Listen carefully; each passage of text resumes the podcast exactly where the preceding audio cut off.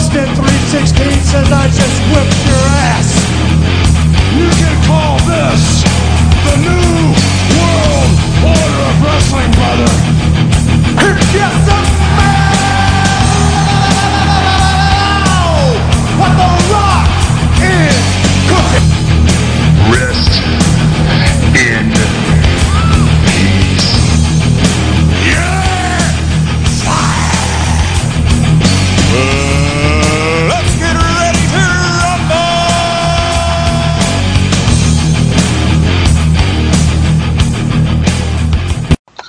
Welcome to the Royal Ramble Wrestling Podcast on this Thursday, June the 15th, 2017, here on It'sYourRadio.com. I am your host, Brian Sinek. With me, as always, is the co host, Ryan Waterround. Ryan, how you doing, buddy? Hey Brian, I'm doing pretty good today. How about you? Doing pretty good myself. Uh, we have a big show for you guys. A lot to talk about. A lot has gone on over the past week in professional wrestling. A lot is going to go down this weekend as well. We are coming off the heels of a crazy, amazing, wild show that took place this past Sunday in Osaka, Japan for New Japan Pro Wrestling called Dominion. So much to talk about with that show, including the epic rematch between Kenny Omega and Kazuchika Okada. We'll talk about that match as well as the rest of the card.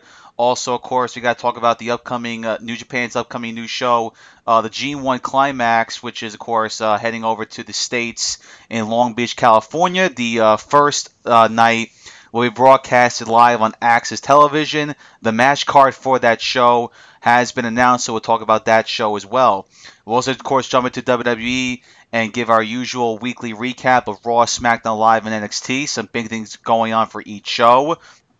Um, Raw, of course, Samoa Joe, Brock Lesnar had their first ever encounter, and I gotta say, it delivered in a very big way. So we'll give our thoughts on that. Of course, SmackDown Live having its go home show for the big pay per view this Sunday and Money in the Bank, which we will, of course, be giving our predictions for in the second hour. And of course, NXT as they are moving along a big uh, triple threat match last night involving the women's championship between Asuka, Nikki Cross, and Ruby Riot. Plus, some other news going on in wrestling, of course, uh, something involving Triple H is not too pleased with the way uh, Vince McMahon has been handling his uh, NXT talent. So, uh, so much to get into in the next coming hours. Before we do that, guys, of course, you know the deal. You want to follow us on social media, go right ahead. We are on Twitter at Royal Ramble IYR. You can also like us on Facebook, facebook.com slash Royal Ramble Wrestling. Also give us a follow on the Instagram at Royal Ramble Wrestling. If you happen to miss us live on itsyourradio.com, don't forget, subscribe to the show on iTunes and on Stitcher. The episodes usually go up the next day, so expect to see this episode up tomorrow morning or afternoon. So again, guys, leave us a rating as well. What do you think of our show? Do you like us? Do you hate us? We want to hear from you guys. So that's the deal about that. So let's jump right into it, Ryan. Dominion. Um, this past Sunday in Osaka, Japan, the biggest one night event of the year for New Japan Pro Wrestling, Dominion. Basically, their SummerSlam. Uh, it's one of the biggest events, I think, in, in all of wrestling, period, because of uh, just the anticipation and the matches put together. And again, uh, New Japan uh, did them uh, um, did well for themselves on this match card, putting together some tremendous matches. And of course, the match that everybody was looking forward to the most was the epic rematch between uh, Kenny Omega and Kazuchika Okada. Of course, their first encounter happening at Wrestle Kingdom 11, which many people said was the greatest match in the history of the business. Well, Ryan, I've been watching professional wrestling for 18 years. I started back in 2000 and I've been watching it ever since. I mean, I had in the middle around 2010 I faded out of wrestling a little bit, but you know, back in 2012 I got back into watching it, haven't stopped watching since. And there have been so many great matches that I've seen in my wrestling watching life, basically. You know, uh, matches from WWE, matches from TNA, matches from Ring of Honor, throughout the independents, and even here, and even in Japan. Um, and it's a rare occurrence, Ryan, when you see a rematch. You know, because there's been a lot of great rematches. You know, from Austin versus Rock to Taker versus Michaels to Steamboat versus Flair. There have been so many great matches in the history of this business, and and it's very tough for the rematch to top the very first match. All right, it's a rare occurrence to see a rematch outdo the first match of a trilogy or a sequel, whatever you want to call it. And uh, well, this past Sunday, I'm not going to sit here, Ryan, and say which match was the better match between the first or the second, but I will say this right now: Kenny Omega versus Kazuchika Okada 2 might have been the most intense wrestling match that I have ever seen in my life. I mean, I am not kidding you. I'm being completely honest with you. If that match was not better than the first match, then it's pretty damn close. Again, I'm not going to sit here and be one of those people that's going to say, oh, the second one was way better than the first one, because let's be honest, Ryan, I'm not sure which match is better. A lot of people think the second match is better, and including Dave Meltzer, who rated this match uh, six and a quarter in terms of the stars, uh, the star rating scale, and of course he broke the scale by rating uh, the first match six stars, and now he's broke it even more with giving the second match six and a quarter. Um, it's but it's just incredible, Ryan, to see that Okada and Omega. Because we talked about this match, of course, on, on the podcast last week, and we and we talked about we broke it all down. What's going to happen in this match? And I said is it going to be better than the first match? I highly doubt it, but could it be close? I said yes. Well, it was fantastic, Ryan. It was one of the best matches I've ever seen. Is it the best match between the two? Possibly, but again, I'm not going to debate that. But give them their due. I mean, what Oka- what, what Okada and Omega are doing right now in the year 2017 is some of the biggest, best things you'll see in wrestling. They're they are changing the game of professional wrestling. They really are. And you can make a case that this is the greatest 60 man match in the history of wrestling. It's right up there with some of the greatest, like Shawn Michaels and, and Bret Hart, like Triple H and The Rock. There have been so many great 60 minute, uh, 60 minute matches in the history of wrestling, but this one is right up there with it, if not the greatest. And it's just amazing, Ryan, that to see this second match live up to the first match because again, it's rare to see rematches live up to the first match, right? There have been some that have done that, but there have been many that have not.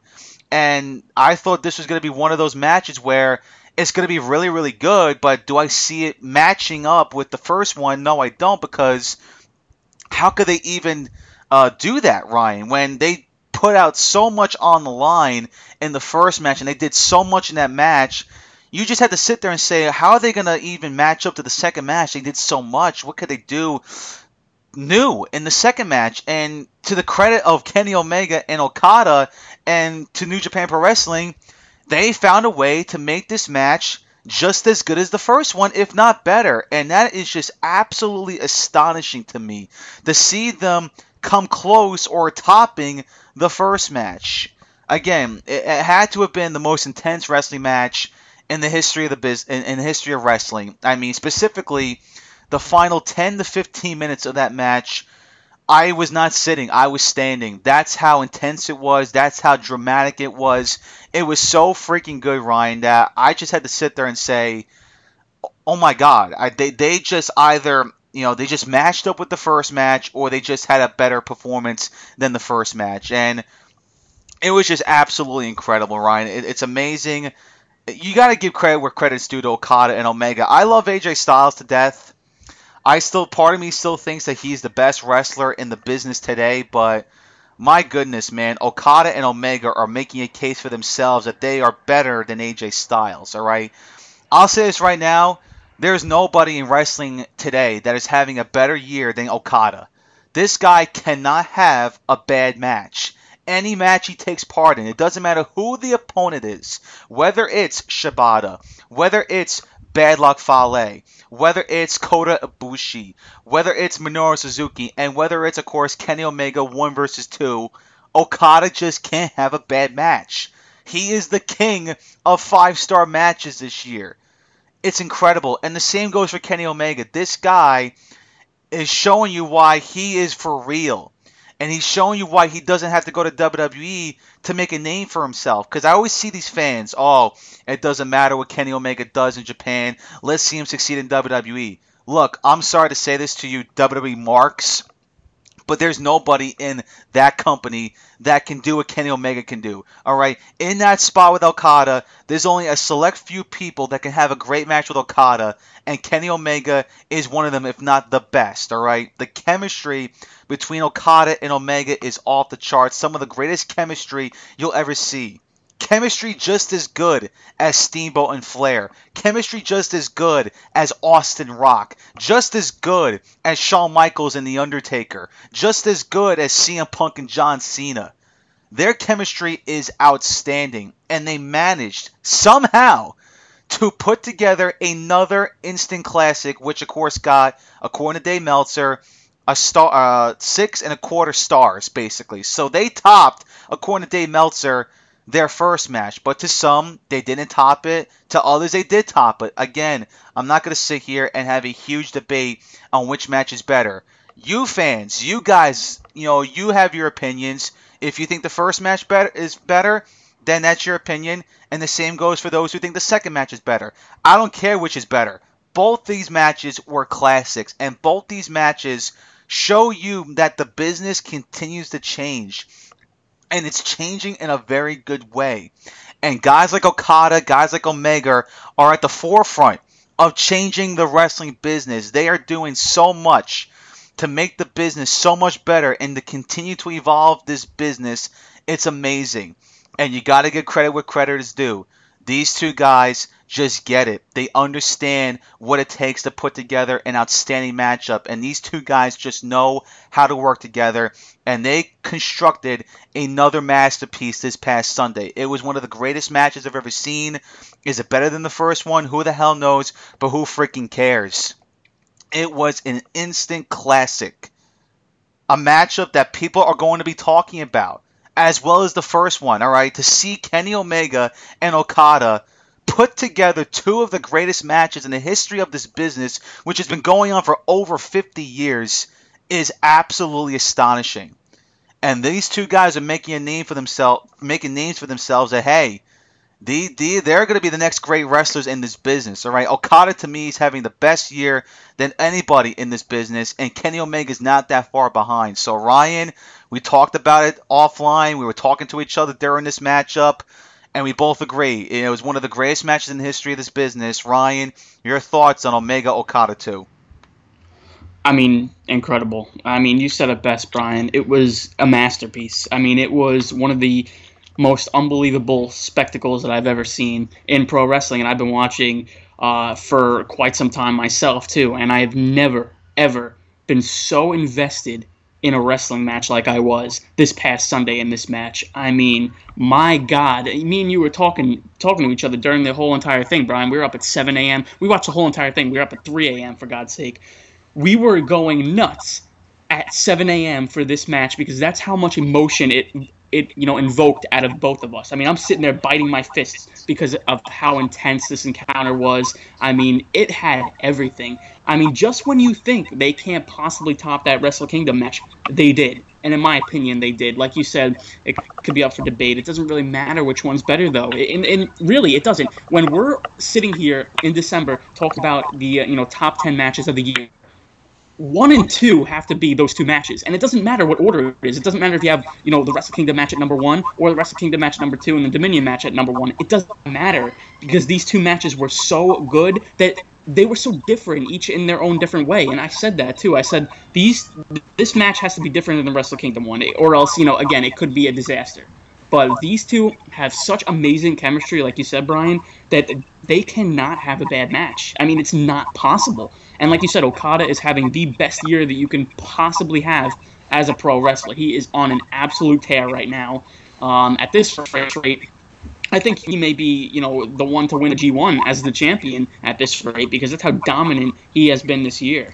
But my God, I, I just can't say enough about these two. Like you said, you brought up AJ Styles as well, and he's definitely in the discussions for you know, uh, you know, one of the best wrestlers in the world. But in my opinion, Kenny Omega and and Okada, they literally raised the bar, and they're on a totally different level uh, than AJ Styles is right now. You know, I know AJ's you know up there in age, but he did do some great things outside of WWE as well. But I mean, how could you deny that these two are at the absolute best in the world? Like you said, nobody is a better opponent for Okada than Kenny Omega. I mean, he literally gets everything out of Okada like nobody else can. It's it's just oh my, it's un, unbelievable, Brian. It's incredible. I was on such a high after that match. Uh, I, I watched it again the next day too. It was just that damn good. You know, I think the first one had a lot of you know insane spots where you know Omega's doing you know that dive uh, you know outside over the guardrail where he you know goes through the table. They had a couple of spots in that match which were like oh my god, but this one was just intense. I mean, really from counter to counter. Uh, you know the physicality, the the near falls. Cody Rhodes and the, and the Bucks and everybody, the whole Bullet Club coming out, and you had some shenanigans outside there. And when the Bullet Club came out, I thought Kenny Omega was going to win that. Uh, man, it was just so damn intense. And of course, we all know it went to a 60 minute time limit draw, which, again, I'm not really upset about it, but I am a little concerned about uh, the future here. You got to think they have to have at least one more match. I mean, come on. You had you had one match that, you know, Wrestle Kingdom, which was outstanding this match, which was even better, uh, and again did not have a clear winner. I think you need to have a third match in this, but I don't know how you give this belt to Kenny Omega. Now, Brian, if you remember when Omega did resign with New Japan back in February, I mm-hmm. had doubts that they were going to give this belt to him. I actually predicted, I said, I don't think he's ever going to get the belt because I think he's going to leave after this year is up. Mm-hmm. And uh, I said this was their one and only chance to give the belt to him, and they didn't. So now I am actually concerned if, if he's ever going to become champion. And honestly, if he leaves Japan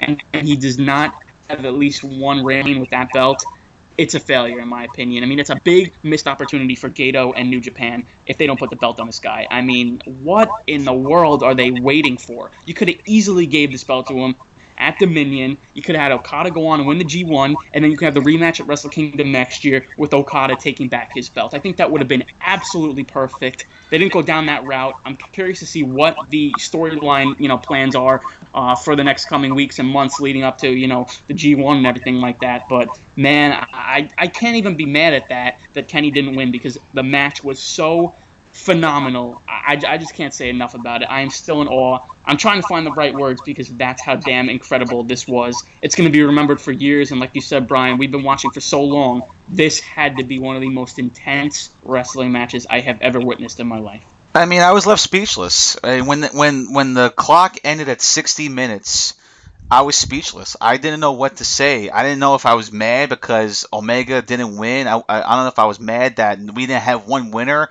because let's be honest, you know, we're talking about a match. It's so good, but we didn't have a winner. The match ended in 60 minutes, but that's what makes this match so interesting because we didn't have a winner. You would think we were going to have a winner in this match, but we did not, and we don't see that happen often these days. To see two guys go at each other for 60 minutes. And this wasn't an Iron Man match, all right? 60 minute matches are usually saved with the Iron Man stipulation. No, they went for full 60 minutes. I don't think that's ever happened since CM Punk versus Samoa Joe back in the early days of Ring of Honor.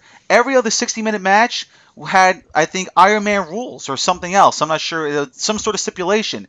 I think this was the first time that we've seen a normal singles match go the full 60 minutes since CM Punk versus Samoa Joe, which many people consider to be the greatest 60 minute match of all time. That was one of the biggest, uh, highest rated matches in the history of Dave Meltzer's uh, star rating scale. Uh, and I did watch that match, by the way, it's fantastic.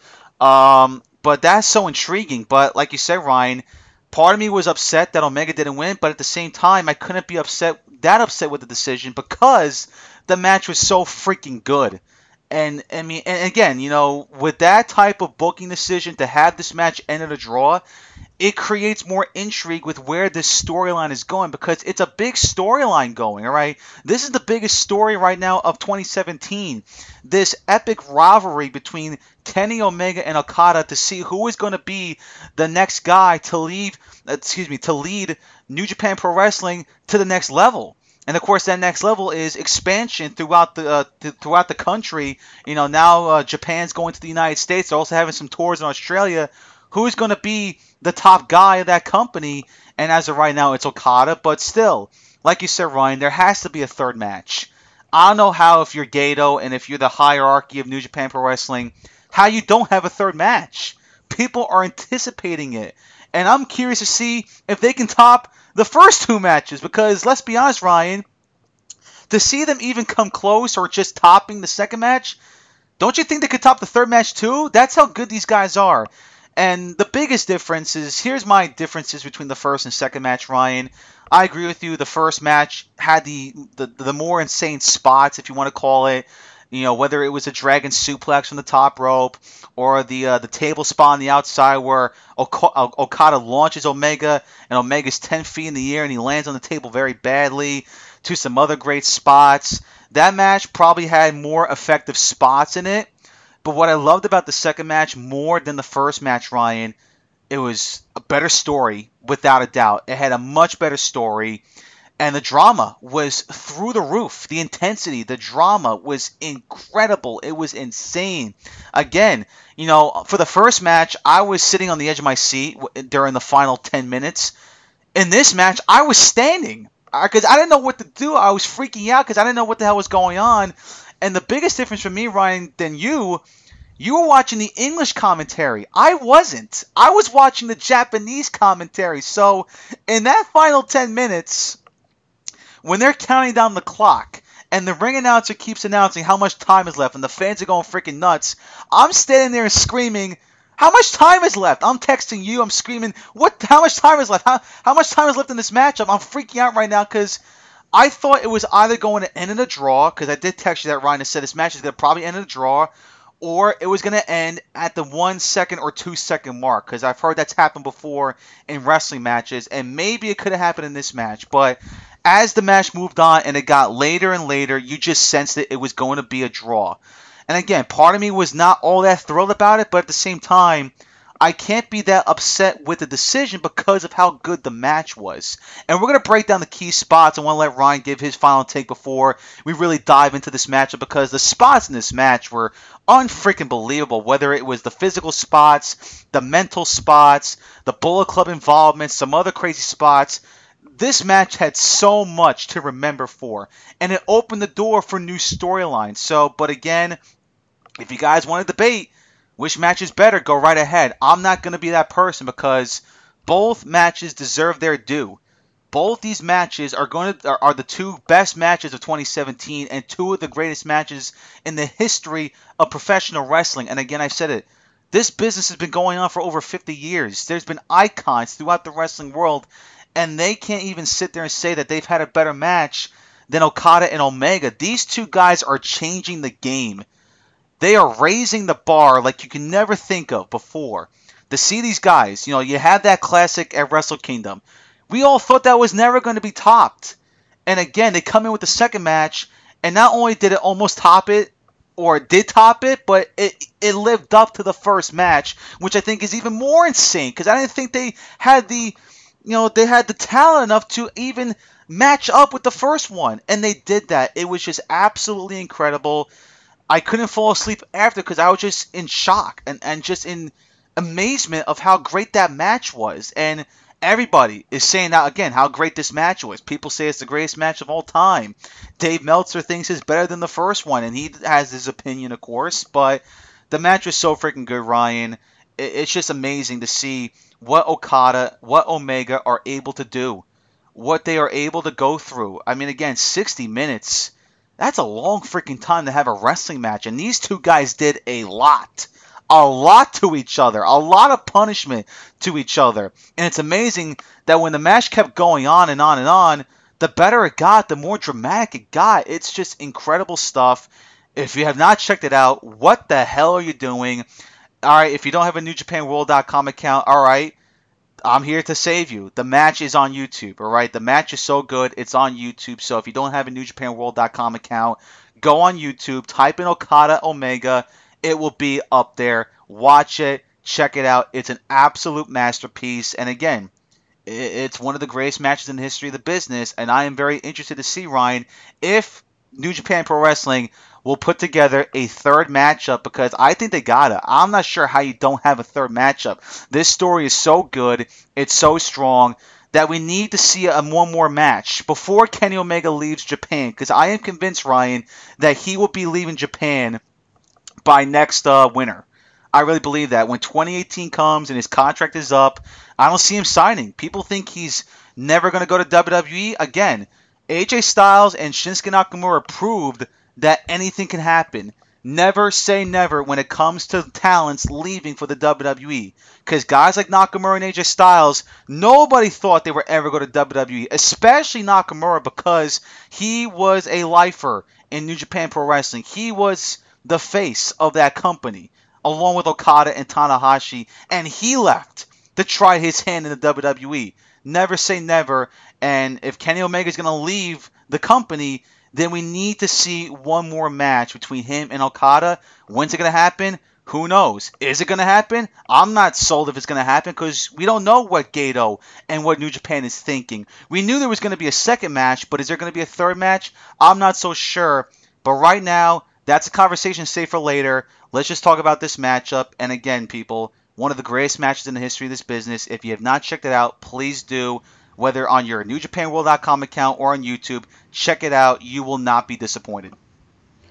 Yeah, no, definitely not. It's definitely worth the time. You know, again, I know a lot of people probably don't have the time, you know, to really sit down and watch a 60 minute wrestling match with no winner. I understand that, but, uh, you know, it's definitely worth your time if you do get a chance to check it out, even if you see bits and pieces here and there and, uh, you know, watch the whole thing like, you know, uh, separated like in different pieces, it's still worth your, your time. It's unbelievable what those two guys did. It's basically like watching a movie and it ending in a cliffhanger. I mean, that's basically what it was because, like you said, Brian, as the match went on, it got more and more dramatic and more intense. And you know, it's funny you were watching in the uh, Japanese commentary. I was watching the English commentary because I do love hearing uh, Kevin Kelly and Don Callis. They do a great job over there for the English uh, English side on New Japan World. So I was watching them, and you know like you said, as you could tell, as the match went on, and you know, you know, they're saying how much time is left, and then Kevin Kelly, you know, was translating it, but you had no idea, and you can hear the crowd just like going nuts, like as as it goes on, as they keep counting down.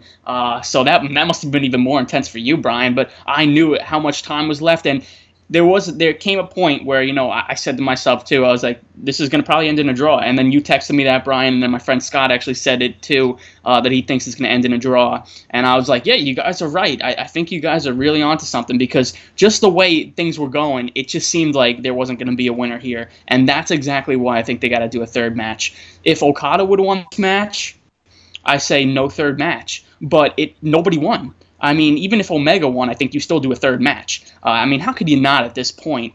I just don't see how this match is not the main event for next year's Wrestle Kingdom. They did it two years in a row with um, Tanahashi and Okada. They can easily do it with Omega and Okada. I mean, with how much buzz it generated, I bet you a lot of people will travel to Tokyo, Japan next year to the Tokyo Dome if you know we know that this is going to be the main event. Uh, just say you know like Okada wins the G1 as champion, then he could always challenge uh, Okada, uh, Omega again. He could basically say, you know, I couldn't beat you, you know, the second time around. I need to beat you again uh, to prove I'm the best in the world or whatever. You're the only one to push me to my limits, so let's have a third match. I think it could go something like that. But like you said, I'm so intrigued to see what happens next. Um, I know Cody's getting his next, uh, getting the next shot at the IWGP Heavyweight Title at the uh, Long Beach shows for the G1 Special, which is kind of cool. Uh, I mean, that's another thing too. If Cody is the one to beat Okada, which I'm hearing rumors that you know, oh, Cody can be the one, and then it could set up some tension in the Bullet Club. No, no, no, no, no. Because if Cody wins,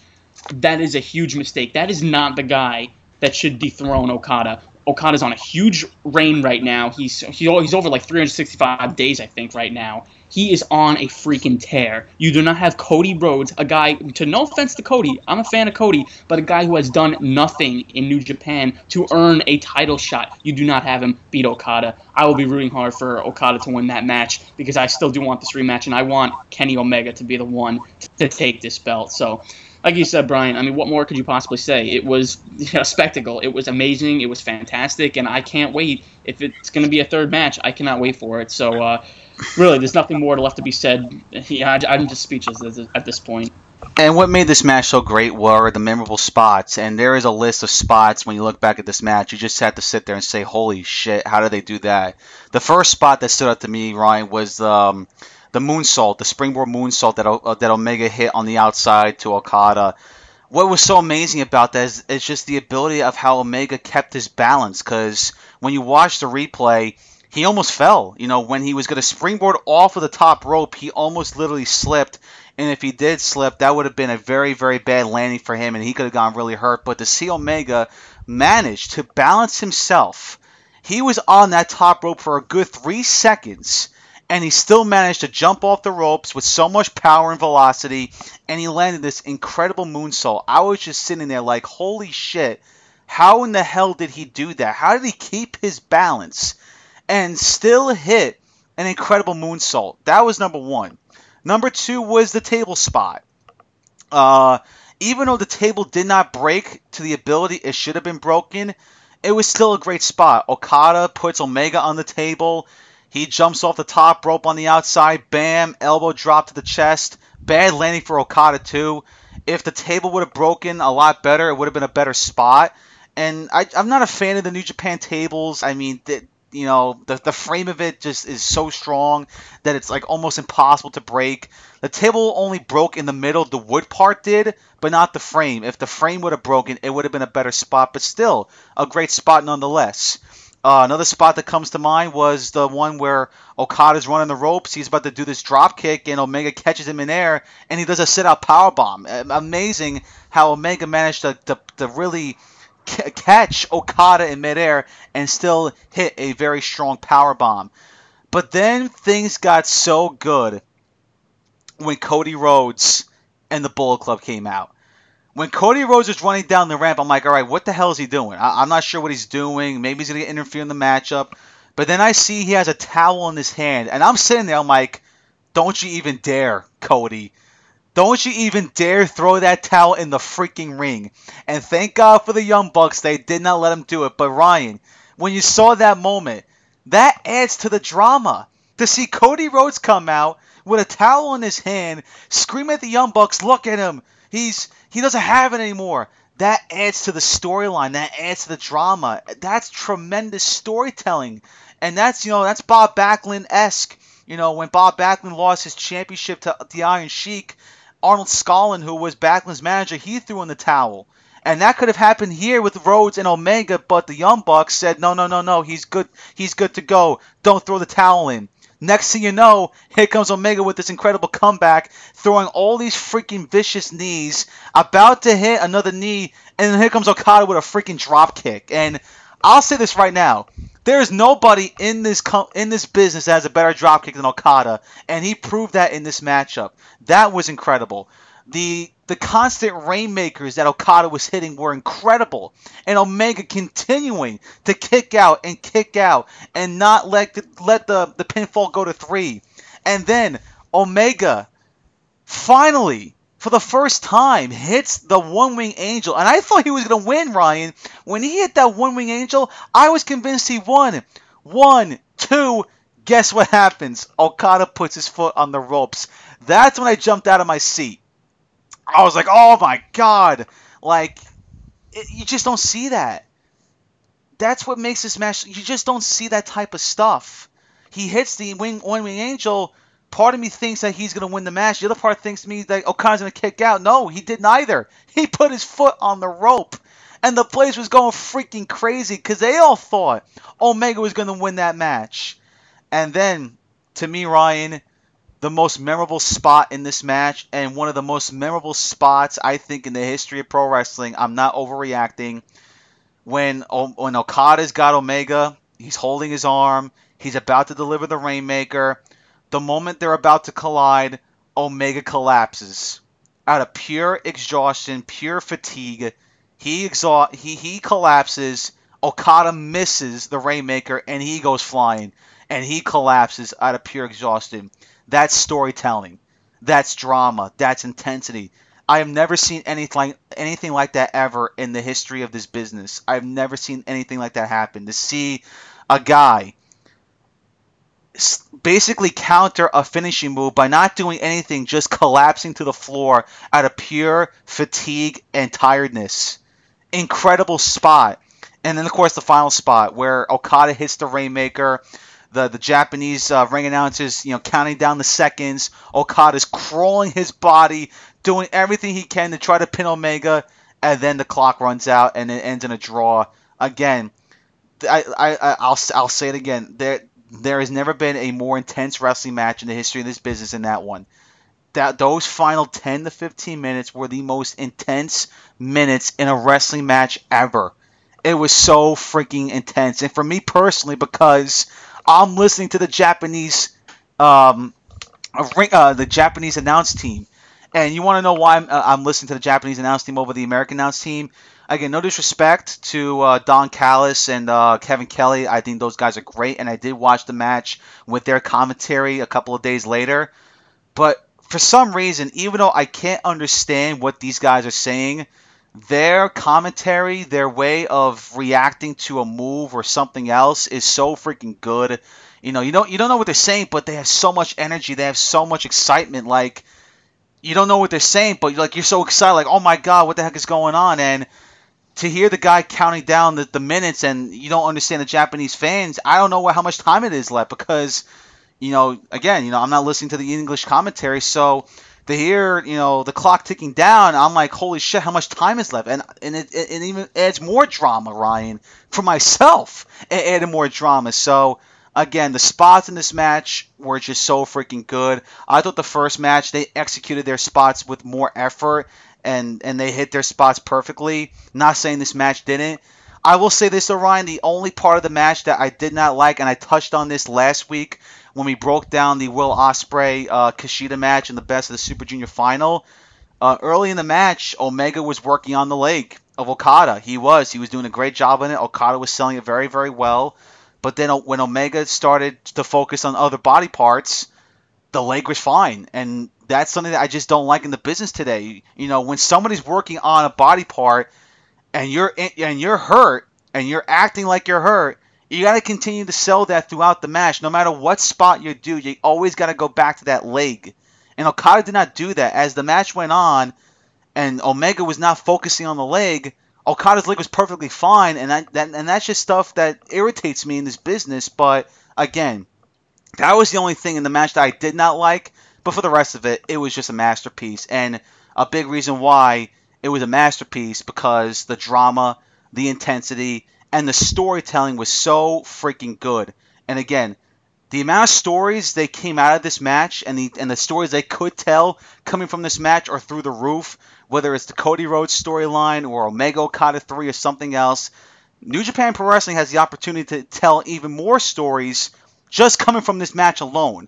The spots in it, you know, the other stuff that happened, it was just incredible stuff. Again, Ryan, there's nothing else I could say, but any spots, Ryan, that stood out to you in that matchup other than the spots I named, or that that's pretty much it? Uh, your thoughts, Ryan? Yeah, no, you basically named all of them. I mean, uh, you know, how could you, you know, uh, not talk about the moonsault, which Kenny Omega almost fell. He almost lost his balance, got scared there for a second, but he picked himself up nicely and had one hell of a moonsault. I mean, the amount of air he got on that was just absolutely incredible. Just goes to show how versatile uh, Kenny Omega is. Like I said, best in the world right there the one winged angel, like you said, where uh, you know Okada put his foot on the rope at the last second. You know that was some move that Kenny could not hit on him uh, at the Wrestle Kingdom match, and he finally got a chance to hit it. Uh, you know, in this match, but unfortunately too close to the ropes. And at the last second, Okada gets his foot on there, and uh, Red Shoes notices it. Uh, you know, at the very last second. I mean, so freaking intense. Uh, it was just that was an awesome spot like you said, the table spot, which didn't break fully, but uh, you know the middle of it kind of broke, where like you know where uh, Okada hit Omega with the elbow. It's kind of like where he like went through it a little bit. Like you said, the frame didn't really break, but the middle of it did. The tables are really weird, New Japan. Uh, that's just the way they're built. Uh, so, but I mean, you know, for, for, for what it was, it was a great spot. You can't really fault them, you know, for the table not completely breaking. Like you said, it's hard to do. It's a stronger table than we see, you know, in the ones in WWE. So it's different, but it still uh, worked in, in that situation right there. Uh, and then the spot where, like you said, Okada goes for the Rainmaker, and Omega just basically collapses. I, I mean, I didn't notice it at first. When it first happened, I, I thought like literally like he, he just ducked and it, it, looked that good. But when they showed the replay and he just collapses out of just exhaustion, I mean, what an incredible looking spot. I mean, I've never seen anything like that if that wasn't dramatic enough for you, I mean, I don't know what else will be. I mean, that was just absolutely fantastic. And then, like you said, the constant V trigger knees from Kenny Omega, which he does best. That's his signature move, basically, right there. You know, once he hits that, he's going to set up for the big time move, which is the one winged angel. And then, uh, you know, when he did that, and then he, he goes from the rope on the other side, and then uh, Okada hits him with a drop kick out of nowhere. Just, oh my God. I mean, I, you know, Matt Jackson, Nick Jackson, uh, Cody, everybody on the outside of the ring, whole Bullet Club, they were just going nuts. I mean, I think Matt even, like, jumped up. He was like, oh my God. Like, it was that intense and it got so much emotion out of you. It was just unbelievable. And like you said, you know, Okada not selling the leg after basically Kenny from the first part, portion of the match was working on that the entire time, and then it's basically fine. You know, as we get on, you know, later part of the match, that's another thing that you know it's it's it's a huge debate now. Uh, you know, again, that's something that can happen, and it does happen, and that's what gets a lot of criticism from the veterans, such as you know Randy Orton and other guys who have criticized his business, uh, such as Vader and all that stuff like that. So that's basically the heat on indie wrestling or on any other company, not WWE. So that's just something that you know. Again, you can't really fault Okada for because I mean, how could you say anything bad about him? But uh, yeah, that's just uh, something right there that you don't want to see when you watch wrestling. All right, we know it's scripted, we know what's supposed to happen, but uh, you have to make it look as real as possible, and that to me is just not doing it. Also, too, I don't know if you agree with this, Brian, but towards the end, when Okada's the one crawling to Omega as the time is running out uh, to pin him, I would have done that differently. I would have had Omega try and crawl towards Okada to try and get that cover because Omega was the one that couldn't beat him in the previous match. So that just would have made it all more dramatic that, you know, okay, now Omega's the one trying to finally win. He's trying to finally win the title, and then he runs out of time. I would have had Omega crawling to Okada instead of Okada crawling to Omega. That's just me, though. I don't want to be too nitpicky because of how good this match was.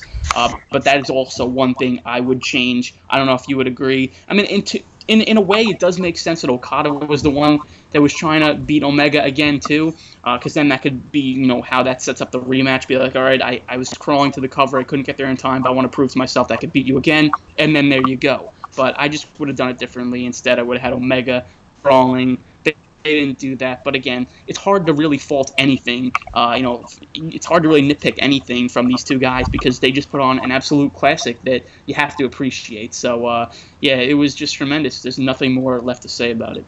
Yeah, I, I, I hate nitpicking matches like this. I mean, th- look, there's never going to be a perfect match, no matter how great these two matches were between Okada and Omega, and they again they can go down as two of the greatest matches in the history of the business there's no such thing as a perfect match. There's going to be some some part of the match where you just got to sit there and say, well, that didn't work out well, and that was true in this match with the whole Okada Omega, you know, no selling the leg injury was a problem that I did not like. And in terms of the final spot where Okada was uh, crawling to the cover. Would I have done Omega? Yeah, I would have, but I don't think it's that big of a deal because I think, like you said, Ryan, you can tell a story where Okada you know, had his opportunity to finally end this. He didn't. He didn't beat Omega in the second match. He wants another opportunity to beat Omega so you can put him out for good. But they could have done Omega as well. You know, Omega, his quest to become champion was so close. He failed because the time failed on him. So it, it doesn't matter. It works both ways. But again, the match was so freaking good. Check it out if you haven't yet. And we've spent we've we've spent right now, guys, 43 minutes on this match where we got to talk about the rest of the card because the rest of the card was just as good as this match. Uh, first and foremost, Tanahashi versus Naito for the Intercontinental Championship. Fantastic. I mean, was again was it better than the first one from Wrestle Kingdom 11? Again, I'm not going to debate it. It was just as great. Uh, Tanahashi winning the belt no shocker that right there. Again, I just think it's time for Naito to move on for a different challenge, whether that's becoming uh, the first ever IWGP US champion, which he will be taking part of in that tournament when the G1 special happens in July, or going back in the main event picture and challenging for the IWGP Heavyweight Championship is the best move for him to go forward. Tanahashi's Intercontinental Champion, does it excite me? Not that much. I'm not the biggest fan of Tanahashi, but he is retiring. I guess they want to give him one more run as champion before he lays, that before he hangs up the boots. Great match nonetheless. Uh, Kushida versus Takahashi, tremendous, awesome match. Uh, again, the decision, no surprise. Kushida was going to win that match. We all knew that. There was no way that they're going to tell this story of Kushida getting his revenge on Takahashi after the embarrassment that happened at Sakura Genesis, where Takahashi just obliterated uh, Kushida in under two minutes. And you have Kushida come back with this revenge plot where he's going to win Best of the Super Juniors, and then he's going to get his rematch. There was no way they weren't going to have Kushida lose that match. He was going to win that match. A little bit surprised though that he won the match with the hoverboard lock than he did with the Back to the Future finisher. That's his new finisher. He's been putting away wrestlers with that move uh, ever since it was introduced to him. Uh, he's beating Will Ospreay for that move. He beat Marty Scurll for that move. I thought he was going to win the match with that move, but instead he made Takahashi tap out to the hoverboard lock. Doesn't matter what the finish was. Great match and big congrats again to Kushida on becoming the champion. Um, the Young Bucks becoming IWGP Junior Heavyweight Tag Champions. Again, no surprise there. Their match, I will tell you this, their match at Dominion was better than the Wrestle Kingdom match. It had more time, there was better action. Uh, the Young Bucks, again, you know, there's no better tag team on this planet Earth than the Young Bucks. You cannot argue that. I'm sorry, people. There's no better tag team than the Young Bucks. Just deal with it. And they're the champions again, so good for them. Uh, a little bit surprised that uh, War Machine lost their tag titles to uh, GOD the match was okay. It wasn't anything special. It was physical. That was not a surprise. But you know, the Guerrillas of Destiny are a solid tag team. They're now three-time uh, IWGP Heavyweight Tag Team Champions. And I guess War Machine not being fully committed to New Japan made it um, played a part in the decision.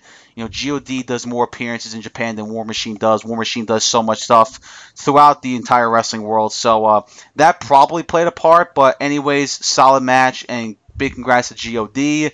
Uh, Suzuki and Goto to me was the most disappointing match on the show for the simple reason they did not utilize the stipulation to the best of their ability.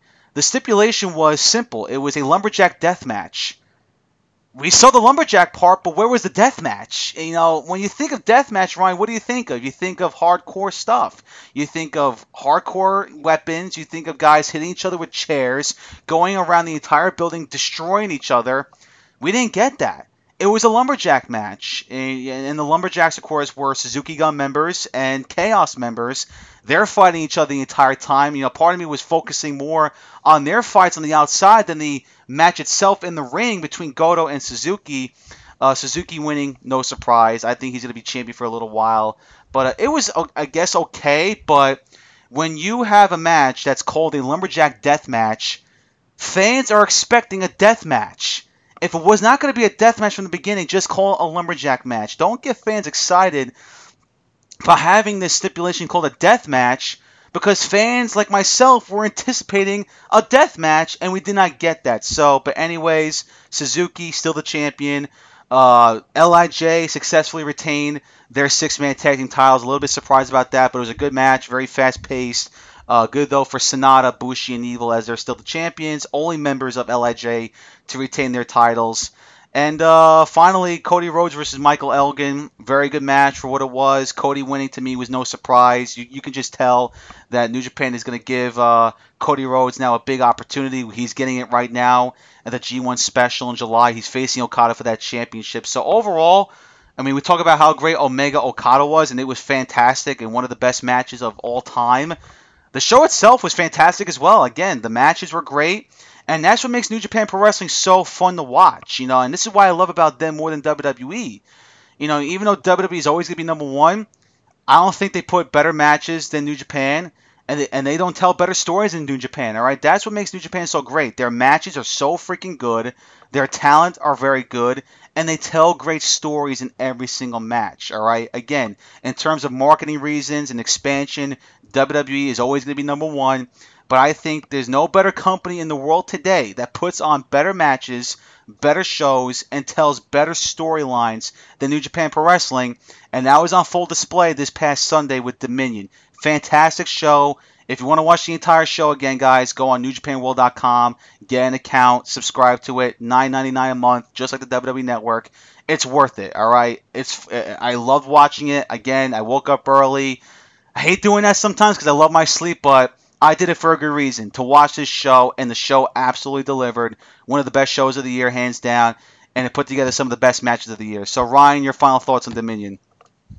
Yeah, like one of the best shows I've ever seen, and that's no exaggeration. Like you said, Brian, uh, New Japan is by far the best wrestling company in the world, and I mean like pure wrestling. It's not like you said, WWE is always going to be number one because of the marketing and the expansion and everything like that. But in terms of wrestling and the style of wrestling that New Japan puts on, I mean, th- there's no company that tops that. Some of the best matches that I've ever seen have been in New Japan. And that says something right there. So it's just an amazing company that continues to grow. Future looks bright for them, and uh, they always, always deliver. Like you said, you don't mind up if it's a good reason. And this was definitely a good enough reason to get up at 3 a.m. Watch this show and sacrifice a couple of hours of sleep because it was well worth it. So yeah, the rest of the card, like you said, you basically broke it down, and uh, I think uh, Tanahashi and uh, Naito was a very good match. Uh, was it better than Wrestle Kingdom, like you said? Again, not going to debate this. Uh, again, it was very, very good. No surprise that Tanahashi walked out with a victory. I am surprised that he got Naito to tap out. I do like that though a little bit. Basically, it looked like Naito just couldn't take any more, and I like the uh, the little tap. You know, it wasn't like a, a, typical tap out like you see in the WWE where they go nuts with their hand. He basically just kind of just like did it very slowly. Kind of looked like he didn't want to, but he had no choice. I like that. That was a good touch. Like you said, Tanahashi looks like he's coming towards an you know coming towards the end of his career here, you might as well give him one more run with this belt. Naito can go ahead and do bigger and better things. I heard, you know, he could possibly win the G1. He'll do great things no matter what. He's become such a huge star. I'm just, I'm not worried about his future whatsoever. Uh, Kushida and uh, Hiromu Takahashi, I think, was the second best match on the card. I mean, the spots in that match were crazy. Uh, it was just unbelievable, fast paced. You know how good those two guys are, so it really shouldn't come as a surprise. It definitely didn't me, uh, and definitely no surprise with Kushida picking up the win. So now he is Ring of Honor Television Champ, and he is the uh, Junior Heavyweight Champion once again. Hopefully, Hiromu Takahashi can continue to stay in the spotlight and do something, uh, you know, bigger and better like Naito will. So that was also very good. Uh, Young Bucks or Roppongi Vice, what more can you say about those two guys? I think they know each other better than anybody.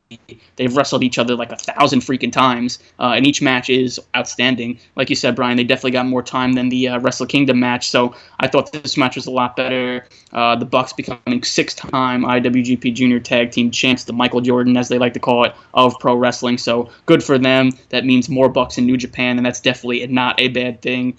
Uh, War Machine and God was also very good, but like you said, Brian, I was very surprised as well to see War Machine drop the belts. I guess, like you said, though, it makes sense. They're not fully committed. They're not fully signed to New Japan like God is. Uh, so that's probably the reason why they dropped those belts. But they had a nice little run with it, so you really can't complain.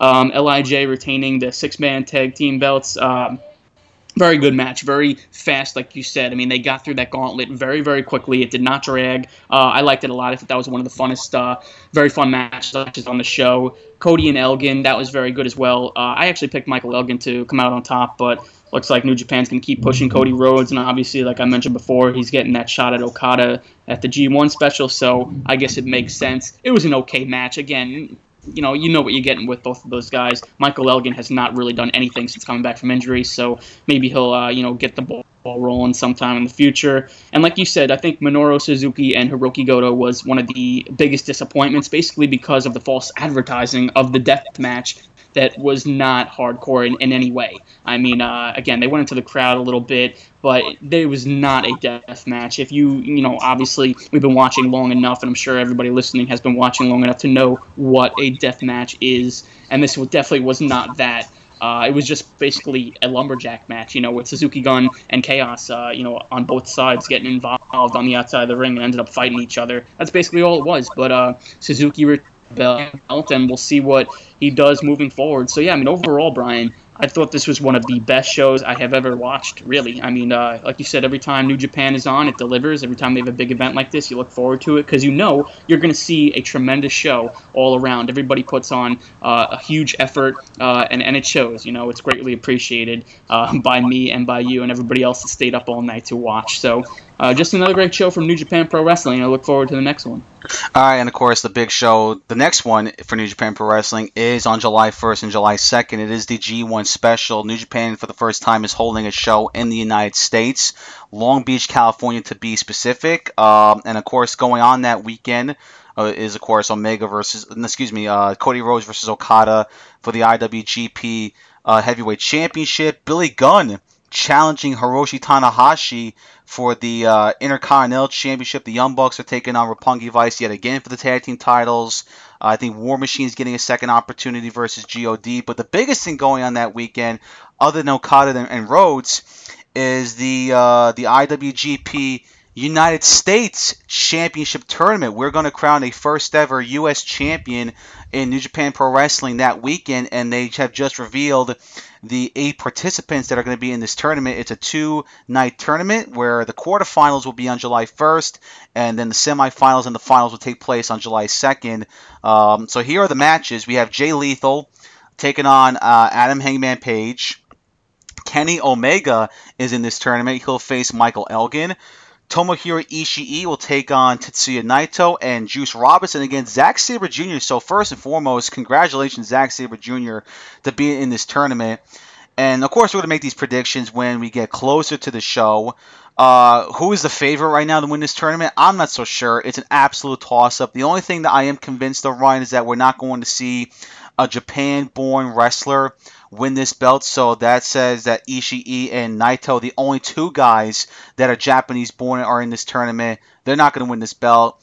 Uh, guys I would keep an eye on are Adam Hangman Page and Juice Robinson. We could see a surprise here. There's been there's been a lot of buzz about Hangman Page as of late. He's doing a lot more shows in Japan. If he wins the belt, it would not surprise me. Uh, Juice Robinson as well. He's over in Japan. He's getting a lot more opportunities. He could win this belt, but you can also go the safe route. Jay Lethal should be a favorite. Of course, Kenny Omega and Michael Elgin should be favorites. One of them is going to be gone by the end of the first round, but whoever wins that match should be a favorite. And so is Zack Sabre Jr. Why not? You know, make a Zachy four belts. But uh, it should be an interesting tournament, and the show itself that weekend is very interesting. Again, Cody Rhodes versus uh, Okada for the belt. In terms of him beating Okada for the belt, I mean, you don't like the storyline, Ryan, where if Rhodes does beat Okada, it could lead to dissension within the faction. I don't mind it. I mean, it would be interesting. Would I like it if Rhodes wins? No, because I'm on your side, Ryan. I just think that if there's anybody in that company that makes the absolute most sense to beating Okada for that belt, and the only one that should do it is Omega. But if they did, if they do roll that story with Rhodes winning the belt, shocking the world, and that leads to dissension within the Bullet Club, I will be interested because again, I'm a wrestling fan that loves great wrestling, but I'm also a person that wants to see good storytelling, and I definitely think if they give the belt to Rhodes, that would that would lead to some tremendous interesting storytelling between Kenny Omega and Cody Rhodes. But do I think it's going to happen?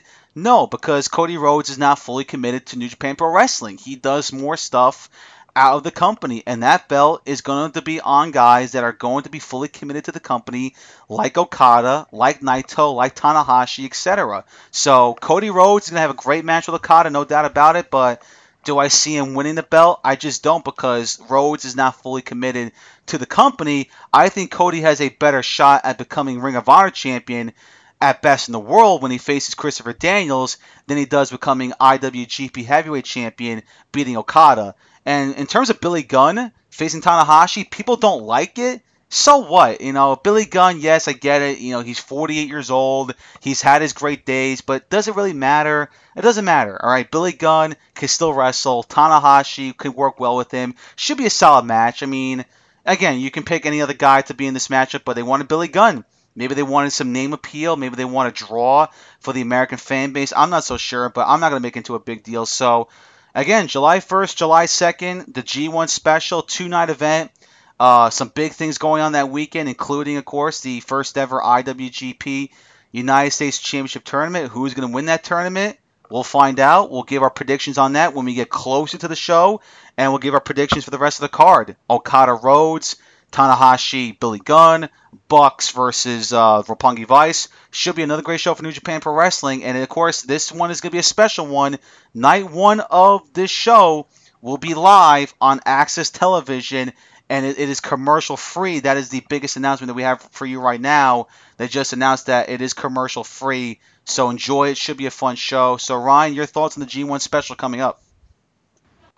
Yeah, yeah I mean, uh, you know, great cards, great matches uh, all around. You know, the first night's going to be absolutely nuts. The second night will depend on what happens in the first night. Again, the uh, like you said, the U.S. Uh, you know championship tournament. Elgin and uh, Kenny Omega, Ishii and Naito, Cody Okada fighting for the IWGP belt. Uh, Zack Sabre Jr. and Juice Robinson um, Jay Lethal Hangman Page. I think it's awesome. I think it sets up a whole bunch of different opportunities. I have a couple of guys in that you know uh, mix that I think could possibly win. Uh, I'd be to see if they give it to actually, you know, an American star, or if they actually do give it to somebody like Naito. Uh, I think it should be an American star first off, uh, you know, to kick it off to ha- have the first championship reign, especially winning it in uh, in Los Angeles in, in the states. I think that would make make perfect sense. The rest is basically, you know, rematches, but they're good matches. You know, of course, you've got the Bucks for Roppongi Vice again, like you mentioned. Uh, you know, God War Machine again. Uh, like you said, Tanahashi and Billy Gunn, which is a little strange. You know, not not really a match you thought you'd be getting, but again, I mean, you really can't complain. You know, again, New Japan puts out some of the best cards around. They always deliver in a big time way. It's really hard to criticize anything they do. I mean, it really is. I'm not trying to be biased, but um, I, I really do feel like they will deliver in a big way. They'll knock it out of the park, and this is going to be a big one because I think whatever depends on this. I mean, how well this goes, the first show in the states I think this sets up uh, a tremendous amount of possibilities to possibly come to New York and other places around the world too, because I think people are dying to see New Japan Pro Wrestling. I know, you know, sometimes the stars come to Ring of Honor and we get to see them there, but it's not the same as it would be if it's an actual New Japan event. And uh, like you mentioned, the first night is on AXS TV, so unless you don't have AXS TV, you really got no excuse but to, to watch it. So uh, it's going to be commercial free. It's going to be, I think, three hours, like it said, or three or four hours, something like that. Uh, and it's going to be a tremendous stacked night. So uh, definitely check it out. That's the big one's coming up. So I'm looking forward to it. Absolutely. So there you go, guys. Great New Japan talk. And now we got to shift the focus back to the WWE. We are now in hour number two again, guys. If you want to follow us on social media, go right ahead. Follow us on Twitter at Royal Ramble IYR. Like us on Facebook uh, facebook.com slash Royal Ramble Wrestling. Also, give us a follow on the Instagram. We're very active there at Royal Ramble Wrestling. Again, if you happen to miss us live on itsyourradio.com, you guys can follow. Uh, you guys can subscribe to us. Excuse me, on iTunes and Stitcher. Our episodes usually are uploaded to those websites the next day. So expect our episode, this episode, be up on iTunes and Stitcher around tomorrow afternoon. Uh, I want to say something right now, Ryan, before we get into the WWE talk. I know a lot of you guys were expecting uh, an interview to come out between uh, us and uh, Brittany Nicole, the ring announcer, up and coming ring announcer. But in terms of um, in uh, communication issues, uh, scheduling issues, we could not get the interview done.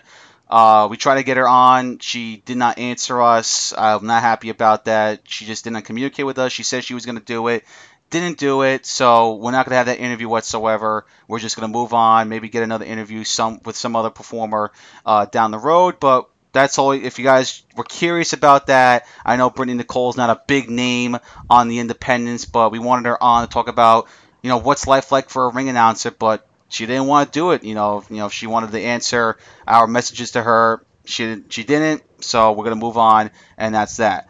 But let's move on back to the WWE Ryan and. Um, of course, a big weekend for SmackDown Live, as uh, of course this Sunday is Money in the Bank, and uh, later on in this hour we're going to give our predictions for that show. Should be an awesome show, but we'll start with Monday Night Raw. Um, we'll start with the negatives because most of the show is negative, on, uh, uh, other than the first segment.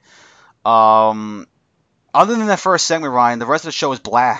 You know, nothing special, nothing big happened, and just a lot of stupid, pointless storylines that are going on right now within Raw. Uh, first and foremost, the main event tag team match between the Hardys and Cesaro and Sheamus. It was okay, you know, wasn't all that great. I'm still of the per- I'm still one of those people that just thinks that this story should be over with, that the Hardy Boys should still be tag team champions, that Cesaro and Sheamus should not be together as a tag team. I'm still gonna keep saying that. I don't care how good Cesaro and Sheamus have been together. I've seen Cesaro enough as a tag team champion where he should be doing other stuff like wrestling for singles titles. I'm never going to let that go. Cesaro and Sheamus have been good. I, I will admit that. But Cesaro has been a tag team champion multiple times.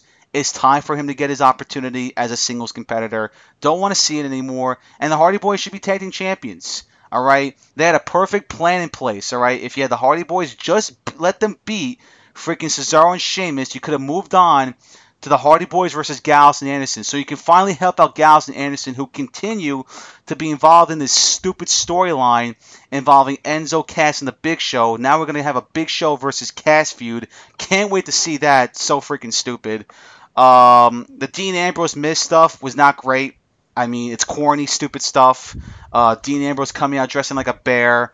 And of course, he beats up The Miz, and The Miz and his wife are having problems now because The Miz destroyed Maurice's gra- uh, grandfather clock. It's so corny stuff, and this is another feud that has to end very, very soon. It's getting old. We've seen enough of these two guys facing each other.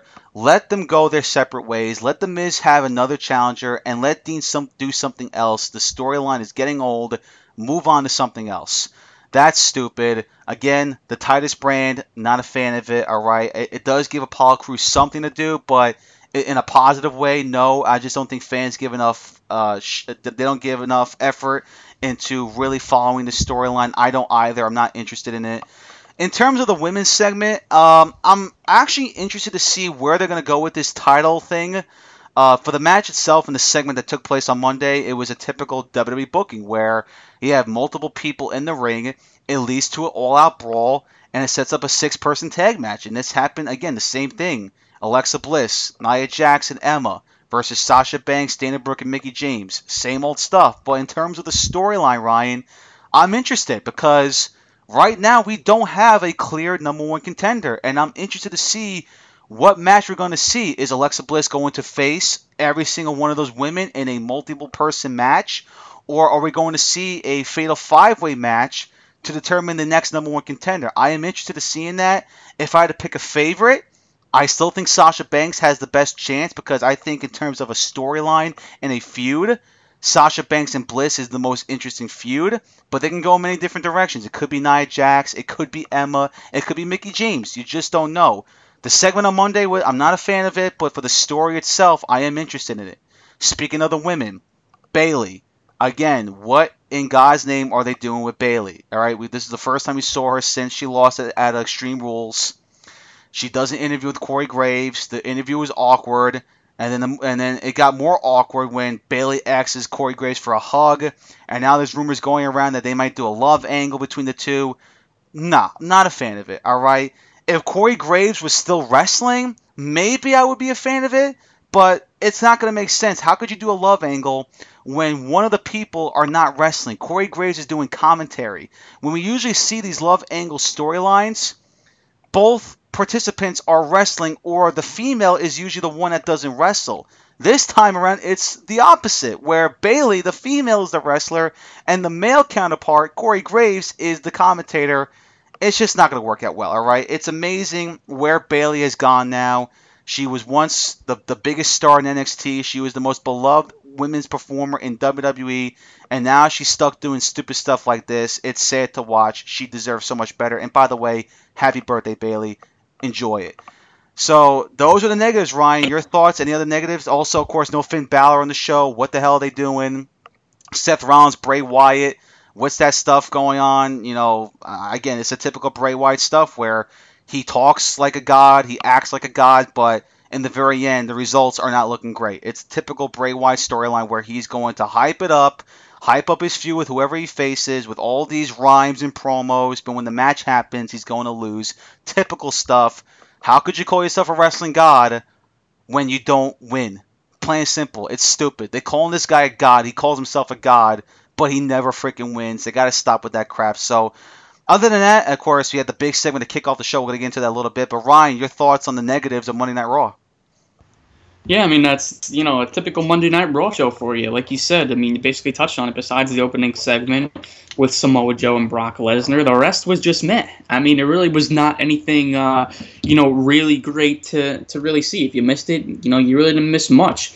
Uh, start off with the Dean Ambrose Miz stuff, like you said, Miz needs to find a partner, and I called this right before it even happened. I said this actually watching with my girlfriend. I was like, it's going to be a guy in a bear costume. And she's like, what? I'm like, yeah, just watch. Knowing WWE, they're going to try and capitalize on what happened the week before with the bear. They're going to have a bear come out and be his partner. And sure enough, that's what it was. And then it wasn't Ambrose. And then, oh, here he comes. Here comes the real bear. It's, it's Ambrose's time. Again, like you said, Brian, corny, goofy, stupid. Uh, this rivalry hopefully ends with this you know last match between these two, and then Dean Ambrose needs to find something else to do besides chasing the IC title, and the Miz needs to move on to another opponent. Uh, so yeah, I had some negative stuff there. Uh, the women's segment was okay, like you said. I mean, I'm curious to see what direction they end up going in. Uh, it looks like Nia is kind of agreeing with Alexa Bliss, and maybe she won't turn on her right away. Uh, they did have that match last week, but this week it kind of seems like you know she was trying to persuade Nia to be back on her side. Uh, it looks like they're going to be doing Sasha Banks and um, Alexa Bliss. That's what I got out of that segment. So they could do so many different things. They could go Mickie James, they could go Dana Brooke, they can go Emma. That was uh, interesting to see Emma come out as well. So, uh, you know, basically left you with the tag match and nothing more. So we'll see what happens as uh, the weeks go on. For the Bray Wyatt and the Seth Rollins thing was actually pretty good. Uh, I'm excited to see these two finally go at it. I don't think we've ever really seen these two um, really in the ring. So it's something fresh, it's something new, it's something different. So I'm all on board for it. But like you said, I mean, I could already see this. It's been written in the stars already. It don't look good for Bray Wyatt. You know that. I mean, coming into this feud, since when does Bray Wyatt ever come out of a feud on top? He never does. Uh, it's someone's going to be no different either not having Roman Reigns and Finn Balor on the show, I think, really killed it. I mean, what what was going on there? I mean, were they backstage or did they just tell them, "Yeah, you guys sit at home this week. We don't need you." To the two arguably biggest stars on Raw, we don't need you this week. That is unacceptable. Uh, to me, that just really hurt the show a lot as well. And uh, I have the the Enzo and Cass and uh, Big Show stuff.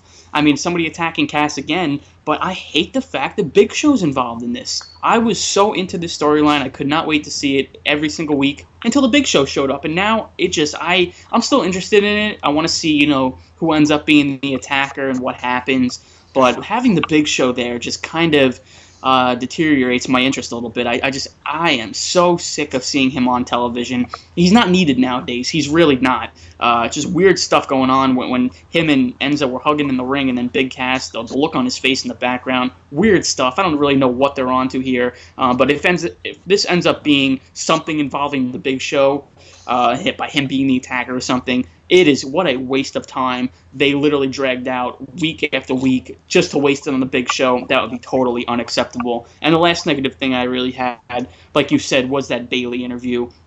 I mean, what the hell was that, Brian? I mean, come on, dude.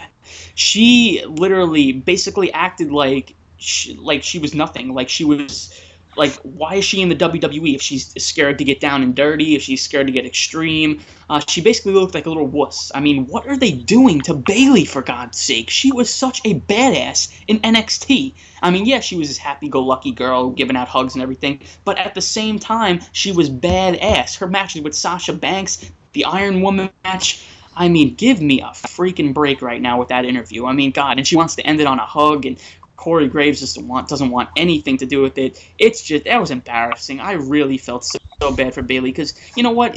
Again, she's not writing this crap. She's not the one that shows up to the arena and goes, "Okay, this is what my promo is going to be for the day." No, it's whatever they're feeding her. They're feeding her this garbage, and then she has to make the best of it. It's unacceptable. And then no wonder what there's rumors of Triple H being frustrated with Vince. I mean, how could he not be? For God's sake, this is just unacceptable stuff. And I really don't know how Bayley comes out comes back from this. I really don't. I don't know how you incorporate her in a credible storyline when you're making her look like she is nothing to begin with. So, uh, yeah, those were all the negatives I had from Raw this week.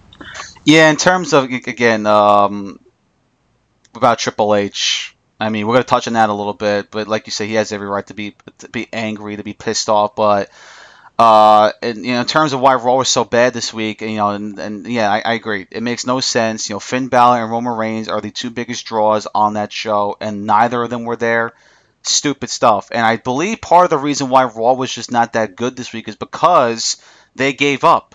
And why do I say they gave up? Well, personally, they were on at the same time the NBA Finals were on, and we've seen WWE do this a lot now. When Raw SmackDown are live, of course, Monday and Tuesdays, and they are broadcasting the very same time that we're seeing a huge championship game like the NBA Finals or the Stanley Cup or even the Super Bowl.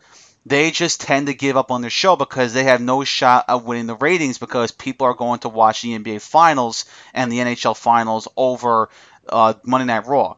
All right, again, I, I get some of it. We all know you're not going to win, but at the same time, WWE Think about the audience in the crowd. Think about those people that go to the arena, buy a ticket, and sit down for three and a half, three and a half hours or two hours, whether what sh- no matter what show it is, to sit there and watch the stuff.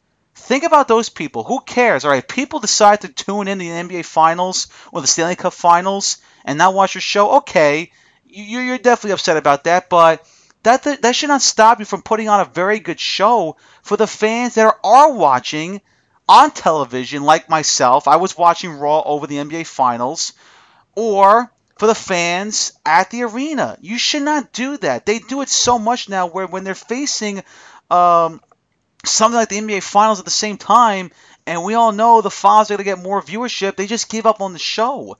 No, don't do that. Put together the best show you can put together and give it to the fans that are watching on the television screen and for those fans that are watching in attendance. I hate when they do that. They've done it now multiple times. And that was so true this past Monday when the NBA Finals were on. And of course, the Warriors won the finals, and people were going to watch because, you know, they're big basketball fans. It's a huge finals, of course. And this was, of course, the night where the Warriors are going to win the finals. I get all that. You're not going to win the viewership, but so what? Number one, your viewership already sucks because your product sucks, so you weren't going to get any high viewership anyways. And again, for those who are watching, for those who do care, you just give them a shit show. You're driving viewership away because you're giving up. Why are you doing that? Shouldn't you want to put together the best show possible to draw viewers in? Don't draw them out because you can't beat the NBA Finals. It's stupid stuff. And they did that again this past Monday by having an absolute shit show. Other than, of course, the first segment. And we'll touch on that. But, Ryan, any thoughts about that? You know, them giving up because of the NBA Finals? Yeah, I mean, I think it's unacceptable, like you said, Brian. I mean, not everybody's going to watch. I mean, yeah, a good majority of the world is going to watch that over, you know, Raw. But again, I think if you put on a good product, the people will go back and forth. People will be conflicted. People are going to be like, all right, I'm going to, you know, tune into this half of the game, but then, you know, now I'm going to quickly switch over to see this segment or this match because, you know, it's going to be really good. Again, if you put on a solid show and you advertise big time matches and, you know, had some good solid segments, I think you know again it would be it would be close. Again, I think you know ultimately NBA Finals will triumph it because you know more people like sports, I guess, and this is a, you know Raw's on every single week and the finals only come around one time a year. I get that, but I, I I can't stand watching basketball. Like you said, Brian, you watched Raw over the NBA Finals as well. So there's not everybody that's going to watch that. And like you said, even the paying customer, the fans in the arena that pay to go to Raw, you can't ship them out of a, out of a good show just because the NBA Finals are on that night. It's it's unacceptable. But again, that could be why a reason why they felt like they had no competition when it came to that.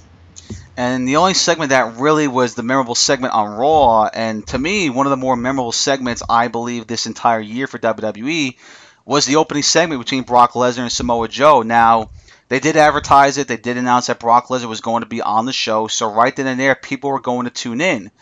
But what made this segment so great, Ryan, is that it kicked off the show. Usually, when Brock Lesnar arrives at a Raw show or other big event for WWE, they save him for either the middle portion of the show or the final part of the show. I really can't remember the last time when Brock Lesnar kicked off a show. So to see him kick off the show, you knew something big was going to happen because they don't do this often with Brock Lesnar. So again, Brock Lesnar comes out. We finally see the Universal Championship for the first time in two and a half months, and we all know how absurd that is. But he comes out with the belt with Paul Heyman.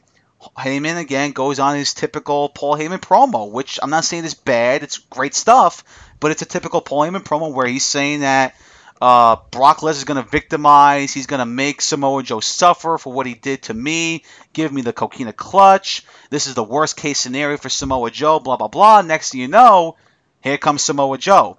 He's walking out, and he's walking out with a purpose. And the way he was walking, Ryan, to the ring, I knew something big was going to happen because again, we usually don't see that when somebody's going to confront Brock Lesnar that walk to the ring doesn't really happen a lot. You know, usually when a guy walks out to confront Brock, he walks slowly. He has that look on his face where, you know, he's prejudiced about going into the ring. Usually the person has a microphone in their hand. We didn't get that. Samoa Joe just walked down in the ring with that pissed off face of his, gets into the ring, and here comes the stare off. Here comes the stare down between Brock and Samoa Joe.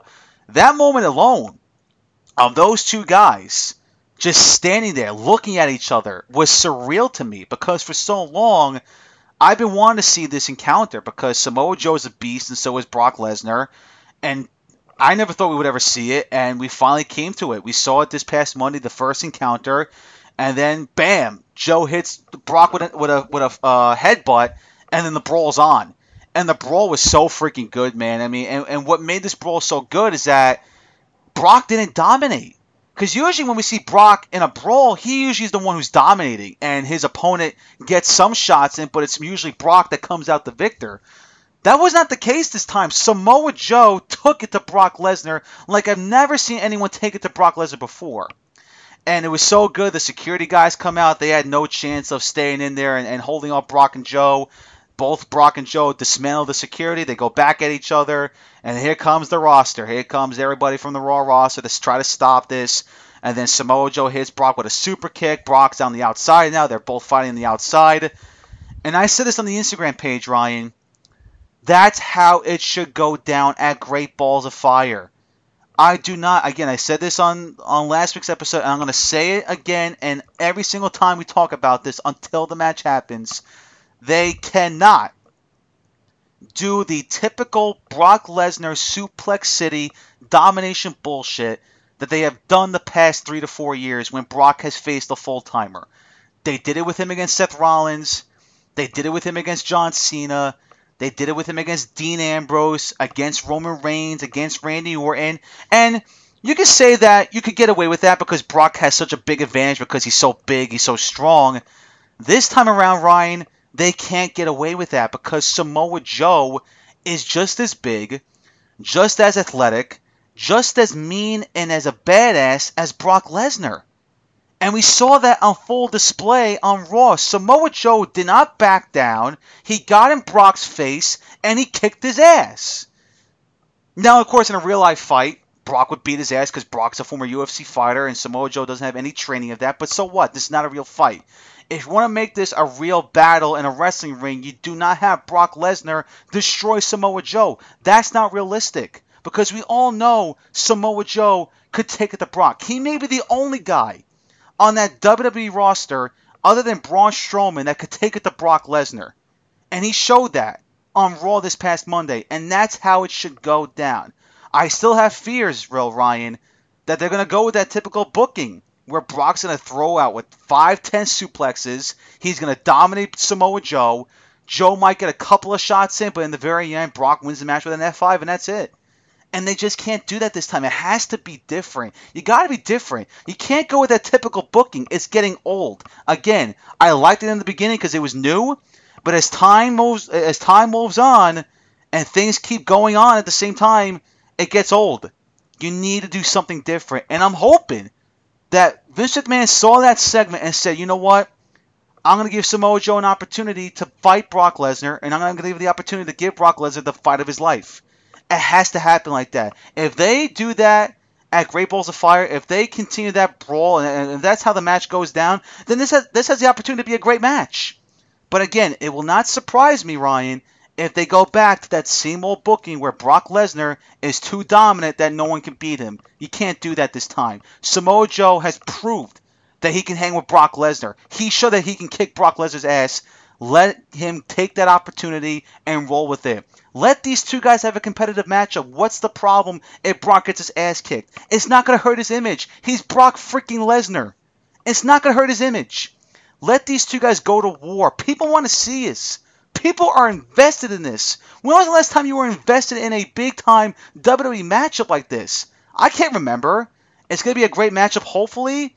And hopefully, from this past segment on Raw, we get to see these two guys battle it out in a competitive match at Great Balls of Fire. But again, at the same time, Ryan, it would not shock me one bit if they go back to that same old booking where Brock Lesnar is just too dominant that not even Samoa Joe can take can handle the beast. And if they go with that route, I will never forgive WWE. It's it would be absurd. It would be stupid.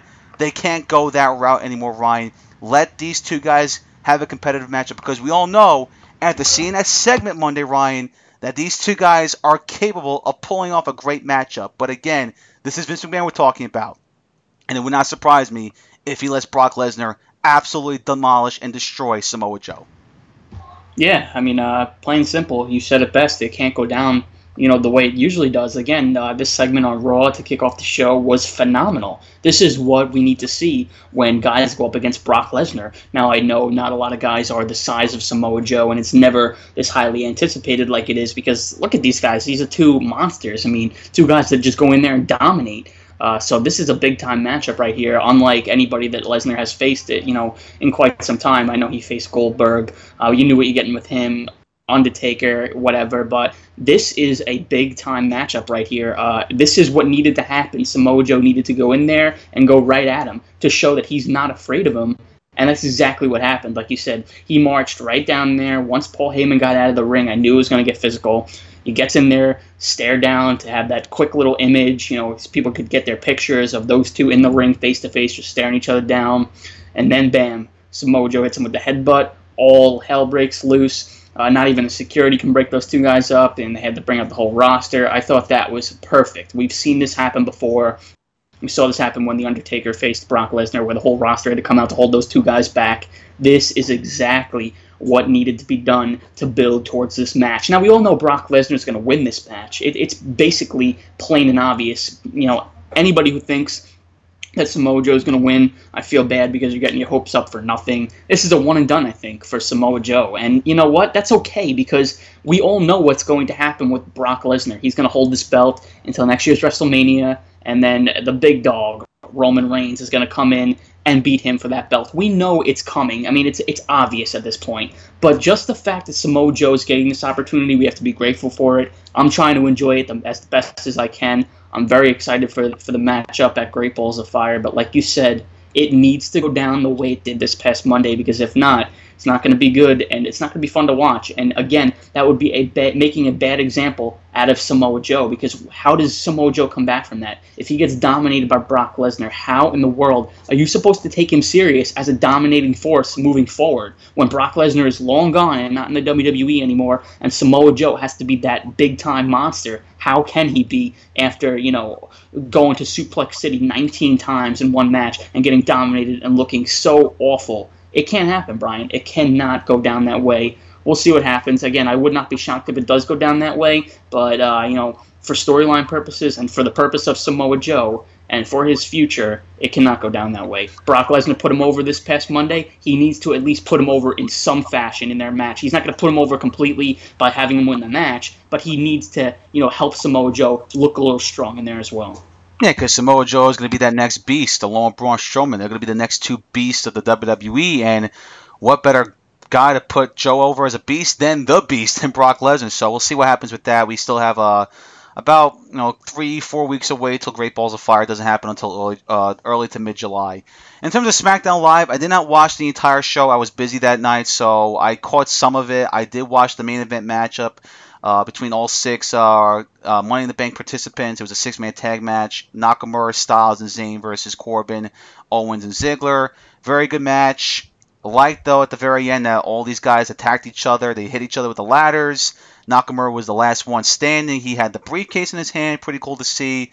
And again, there's really nothing else you can say. It's going to be a very exciting match this Sunday. I still think keep an eye on Rusev. That's still my thought process that I think Rusev could get involved in this match. How is he going to get involved? We'll find out. Uh, Lana introduced a new finisher. She attacked Naomi. Very nice finisher, but again, Lana has to prove herself. All right, if WWE is going to push her, uh, Vince McMahon is going to push her. She has to be good in the ring because let's be honest, Lana is taking Eva Marie's spot. This spot was supposed to be saved for Eva Marie, but because Eva Marie didn't take it too seriously, she's no longer with the company. Thank God. Lana has maybe potential because she's got the looks. The fans like her, but if she's not good in the ring, she's not going to last. And I'm hoping that she's good in the ring because she's a draw. We all know that. She is a draw. People come to see Lana. She gets a good reaction all the time. She's beautiful. And if she can work out well in the ring, she's going to be very, very good. And it would not surprise me, Ryan, if she impresses so much at Money in the Bank this Sunday. She looks great in the ring. She's gonna be the next women's champion. I'm telling you that right now. That's how Vince is. If he, she's that good in the ring, Lana will become the next women's champion. That would not surprise me. But Lana, Naomi this Sunday, of course. Uh, the New Day stuff with the Usos, very very solid. Uh, Zack Ryder came back, back with Mojo Rawley. I just wish just Zack Ryder can just give him a bro- broski boot. Uh, I'm sick of Mojo Rawley. I'm sick of seeing him. I want Zack Ryder to be by himself. We all know how good Zack Ryder is. Mojo Rawley can just leave. He's just terrible. Uh, but the Hype Bros are back for now. We'll see what happens with them moving forward. Um, and yeah, that's pretty much it with SmackDown. It was, it was just a good overall solid go home show. Uh, Charlotte and Natalya had a very solid match as well. Those two girls can't disappoint when they face each other. Uh, again, just overall good stuff. And SmackDown Live, I thought did a very good job in hyping up Money in the Bank this Sunday. You know, with the matches they put together, uh, the the segments every single week, the matches that we've seen, some great stuff overall for SmackDown Live. And uh, of course, Money in the Bank is this Sunday. We'll give our predictions in a little bit. But Ryan, your thoughts on SmackDown? Yeah, it was alright. I mean, uh, not the best show, but again, I really didn't care too much about it because there's nothing more that they could have done to hype me up for Sunday. I'm as hyped as hype can get. I can't wait for the show. I think it's going to be a tremendous event. The card looks great. I always look forward to the Money in the Bank, uh, you know, pay per views every year. To me, it should be one of the main four because let's face it, Money in the Bank has more of, of an effect on the storylines and it's more exciting than Survivor Series. I think it should be SummerSlam, WrestleMania, Royal Rumble, and Money in the Bank as the main four. Survivor Series has not been relevant in you know years. I mean, it used to be back in the day, but Money in the Bank is a pay per view that is important, and I'm looking forward to Sunday because I think it's going to be really, really good. Like you mentioned, uh, you know, the New Day Uso stuff was good. Again, uh, that's going to be a good match, and it's going to be a good storyline moving forward. I think they do drag this out, but uh, it was a good, good stuff there. Uh, I didn't really care for the tag match with all those uh, team, all those you know teams with the Colons in there and uh, Breezango. I didn't really care for the opening match, but I think the match uh, between New Day and Usos will be good. Lana and Naomi interaction was pretty good. Lana did impress me with that finishing move that she had, uh, doing it in that dress. That was pretty impressive right there. We'll see what she's got on Sunday. I mean, hey, maybe she shocks all of us and is better than what we think, but, uh, you know, I guess only time will tell. That finishing move, though, really, really did impress me. Um, the main event, the six man tag match, was pretty good. Again, it's going to be an insane ladder match on Sunday. I cannot wait for that one. Uh, yeah, I mean, not much else really happened on SmackDown. Again, you said Charlotte and then Natalya had a good match. Uh, you know, again, j- nothing really too important. Again, like I said, they can't possibly get me any more hyped than I already am. Uh, Jinder Mahal, Randy Orton. Randy Orton basically gave him an RKO out of nowhere. No real build up there. I mean, Jinder Mahal really hasn't done anything since he's been the champion. Basically coming out, giving short promos, and then leaving, uh, having small segments here and there. So that should be good as well, though. Uh, like you said, a solid go home show, probably better than any of the ones we've seen on Raw in the past couple of months. That's for sure. So uh, yeah, should be an awesome event this Sunday. And quickly on NXT, uh, again, nothing really happened. Big, I mean, the- other than the the uh, six, uh, excuse me, the triple threat match for the NXT Women's Title between Asuka, Nikki Cross, and Ruby Riott. Nothing really big happened. We saw Authors of Painter in action. They won, squashing more opponents. Uh, they had a nice little confrontation with Heavy Machinery. Um, Patrick Clark or the Velveteen Dream was in action. He won his match. Okay. Drew Galloway won his match, or Drew McIntyre, excuse me. But uh, yeah, that triple threat women's match last night was very, very good. Uh, it was elimination rules, so Ruby Riott got eliminated first, which left uh, Nikki Cross and Asuka remaining, and those two girls did a lot of damage to each other. Brawl throughout the arena. It ended with both girls going through a table. Uh, both of them were unable to reach the count, so maybe down the road, Asuka versus Nikki Cross for the women's title will happen. Will it happen on a TV taping or at a the next takeover event? We'll see. But a Cross Asuka rivalry is going to be interesting, and it's a big uh, episode next week for NXT. Uh, Ember Moon makes a return. She faces Peyton Royce, and we see a reunion. Ryan, Heroes Eventually Die reunion. Aleister Black versus Kassius Ohno next week. That is going to be must watch. But Ryan, you mentioned earlier before, speaking of NXT, about Triple H's frustration with Vince McMahon in terms of Vince's use of the current talent, specifically that Triple H helped build in NXT. And the specific names that you keep hearing and, wh- and what Triple H is frustrated about are Bayley and American Alpha. And like you said, Ryan, I cannot sit here and blame Triple H whatsoever for being absolutely frustrated with the way Vince has destroyed his talent. Because look, Bayley and American Alpha are big differences when it comes to some of the talent in NXT. Because the majority of the talent in NXT are veteran independent talents. Again, Bobby Roode. He's in NXT, but he's been in the business for 18 years. Eric Young, same same reason. Kassius Ohno, same reason. Aleister Black, before NXT, he was on the independents for 14 years. Roderick Strong was in Ring of Honor for 13 years and has done more independent stuff. Uh, Hideo Itami's been around for a long time. Usually, when NXT new when they see new signings from NXT, they are mostly seasoned veteran independent wrestlers that are now getting the opportunity to go to the big stages. But Bayley and American Alpha are different. Bayley was brought up from NXT. I mean, she had some independent bookings, but she was not a big name. WWE took a chance on her. She had a tryout. She she did well in the tryout. She got a contract, and over time, they slowly built her up into the character that she is today. Who played a big part in that? Of course, Dusty Rhodes, the late great Dusty Rhodes, rest in peace, Dusty, and Triple H. Triple H helped give Bayley the opportunity to utilize her character to the best of her ability, and it worked. It worked so well in NXT that she was more over than anybody in NXT when she was there. She was completely over, not just with the little girls, but even young grown men were into Bayley. Anywhere she went, she was so over in NXT. What happens when she goes to the main roster? Vince McMahon books her into these stupid storylines. They make her like into this little, you know, this wuss, like you said, Ryan, before. You used that word wuss. We look back at the interview, she looked like a failure, disappointment, a wuss.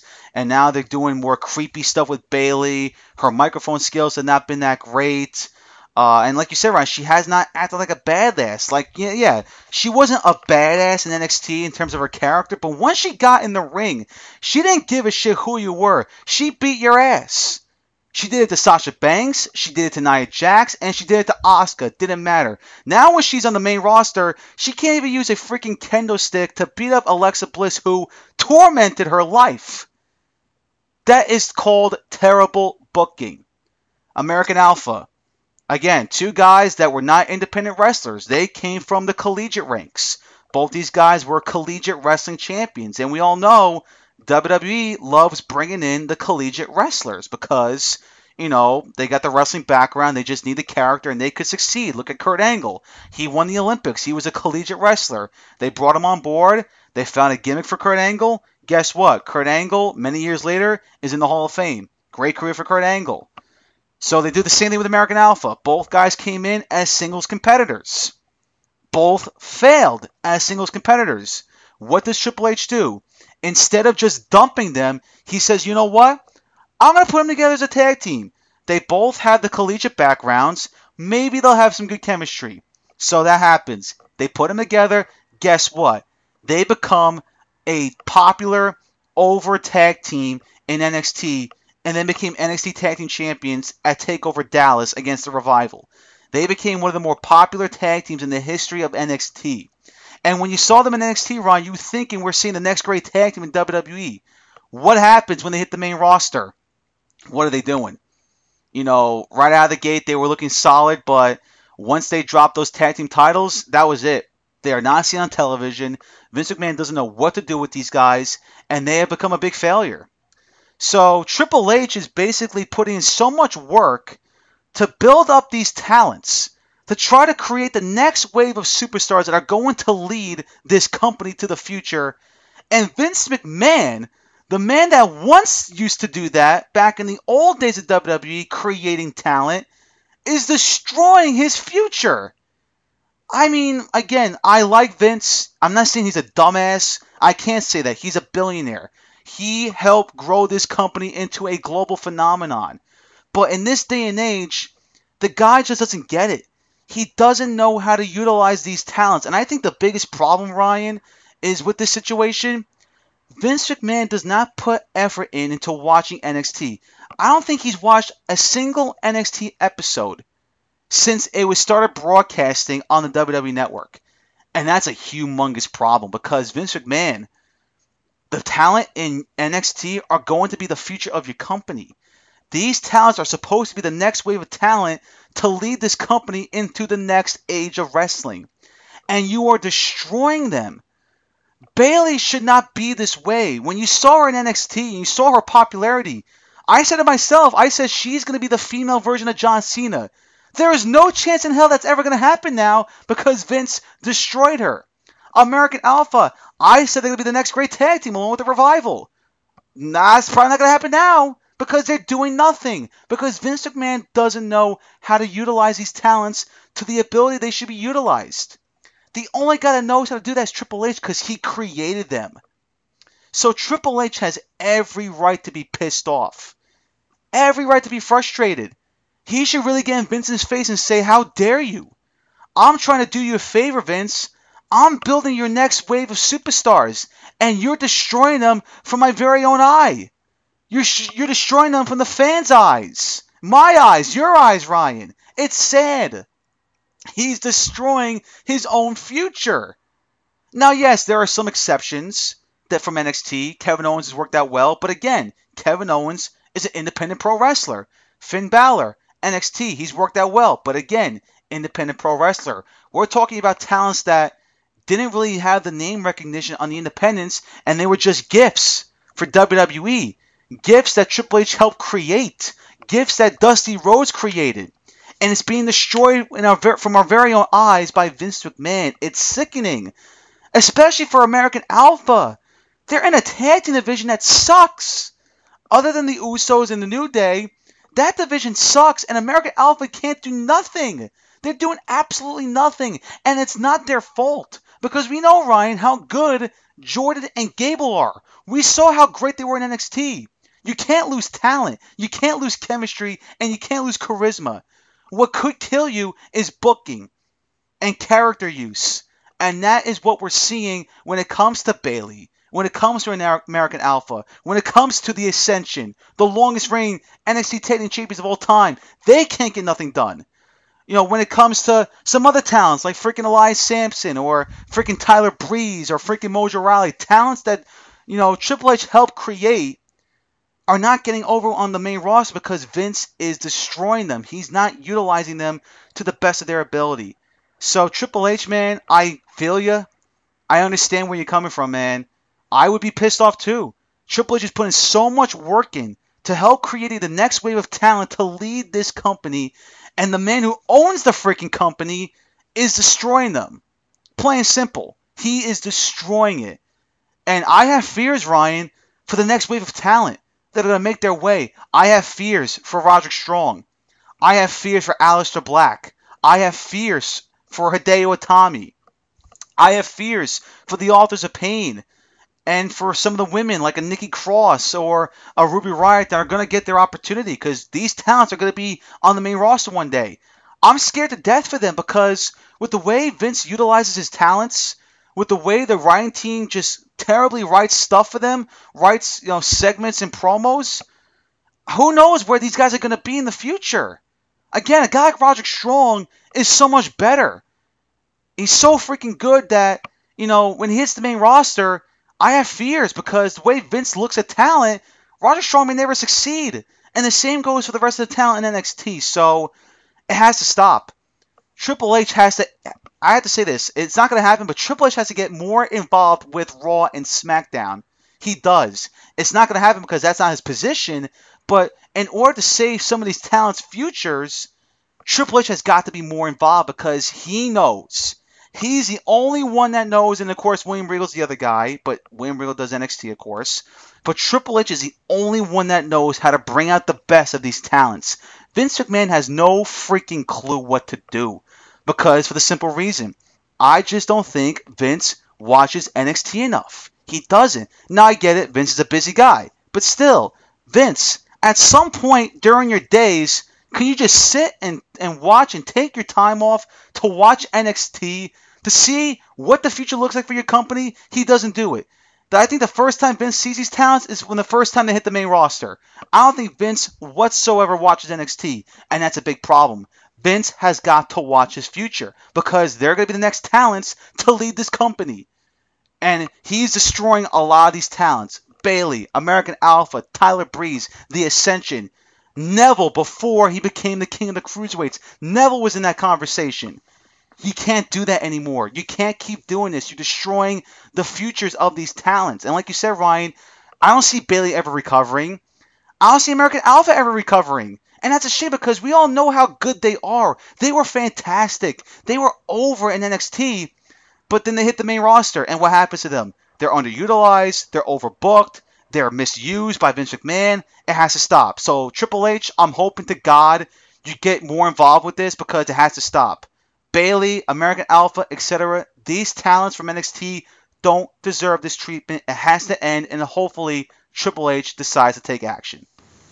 Yeah, I mean he better. Like you said, you basically said it perfect, Brian. I mean, uh, again, there's there's no reason why you know Vince should be doing this. You know, Triple H works uh, effortlessly and tirelessly, you know, to create the future, like you said, and uh, with Vince just blowing it basically right in front of his eyes. Uh, you know, again, it's just it's not going to be good for the future. Again, uh, like you said, basically all the independent stars who are doing good right now, like Kevin Owens, like Seth Rollins, uh, you know, guys like that who are succeeding were big names on the independents. I mean, they came from Ring of Honor and they were big names before they even stepped foot in the WWE. But we're talking about the people who are under the radar and who didn't make such an impact on the independents, like you know Bayley, like the Revival, like a Sasha Banks. You know, so uh, again, it's it's terrible. And how could you not be scared for the current stars that are down in NXT right now? Like you said, Aleister Black, Roderick Strong, Hideo Itami. Uh, how can they? How could you be confident when you know we've been seeing nothing but a disaster? From half the people that were successful in NXT. Now they're on the main roster. They're basically nothing. It's just it's basically become a waste of time to watch NXT and to invest so much in NXT when these guys and girls are doing absolutely nothing. Where you know you would say it really matters on the main roster. So yeah, it's got to come to an end. Uh, Triple H has got to speak up if he hasn't already. Uh, I mean, I have no like again, I do not blame Triple H whatsoever be, to be you know being frustrated with Vince McMahon. I think we all have that same reaction, uh, and again, it just has to end before you know it, it, continues to happen with the current crop of talent that you got down in NXT. So yeah, I mean, I hope Triple H fixes it. I mean, he's the only reason why wrestling is the way it is today and why it's you know watchable is because of Triple H. Uh, and hopefully it continues to be that way, and we don't see all our favorite stars from NXT uh, just dwindle on the main roster like we've seen from all these current stars that are currently there right now. Yeah, so it has to stop. It's sickening to watch, and these towns deserve a whole lot better than what they're getting. Uh, before we get into our predictions for Money in the Bank, we got to touch on some other stuff that is going on in the, the wrestling world. Uh, tomorrow night, PWG is back at it with another show. Um, called Man on the Silver Mountain, of course, at the Reseda Building. Here are the matches that are going on that night. Uh, triple threat match: Dezmond Xavier, Jake Crist, and the debuting Jason Cade. Good for you, Jason Cade. Well deserved. Uh, Chuck Taylor will take on Trevor Lee. Jeff Cobb will take on Trent Beretta. Uh, a rematch from uh, Joey Janela's Spring Break show: Keith Lee versus Lio Rush. That is going to be something to watch. Uh, tag team matchup: War Machine making their second PWG appearance will take on the Unbreakable F Machines, which of course are Brian Cage and Michael Elgin. Matt Sydal will take on Sami Callihan, and in the main event, Red Dragon will face off against the leaders of the new school, which is, of course, Marty Scurll and Zack Sabre Jr. So that's going on tomorrow night. Should be a very fun show again for PWG.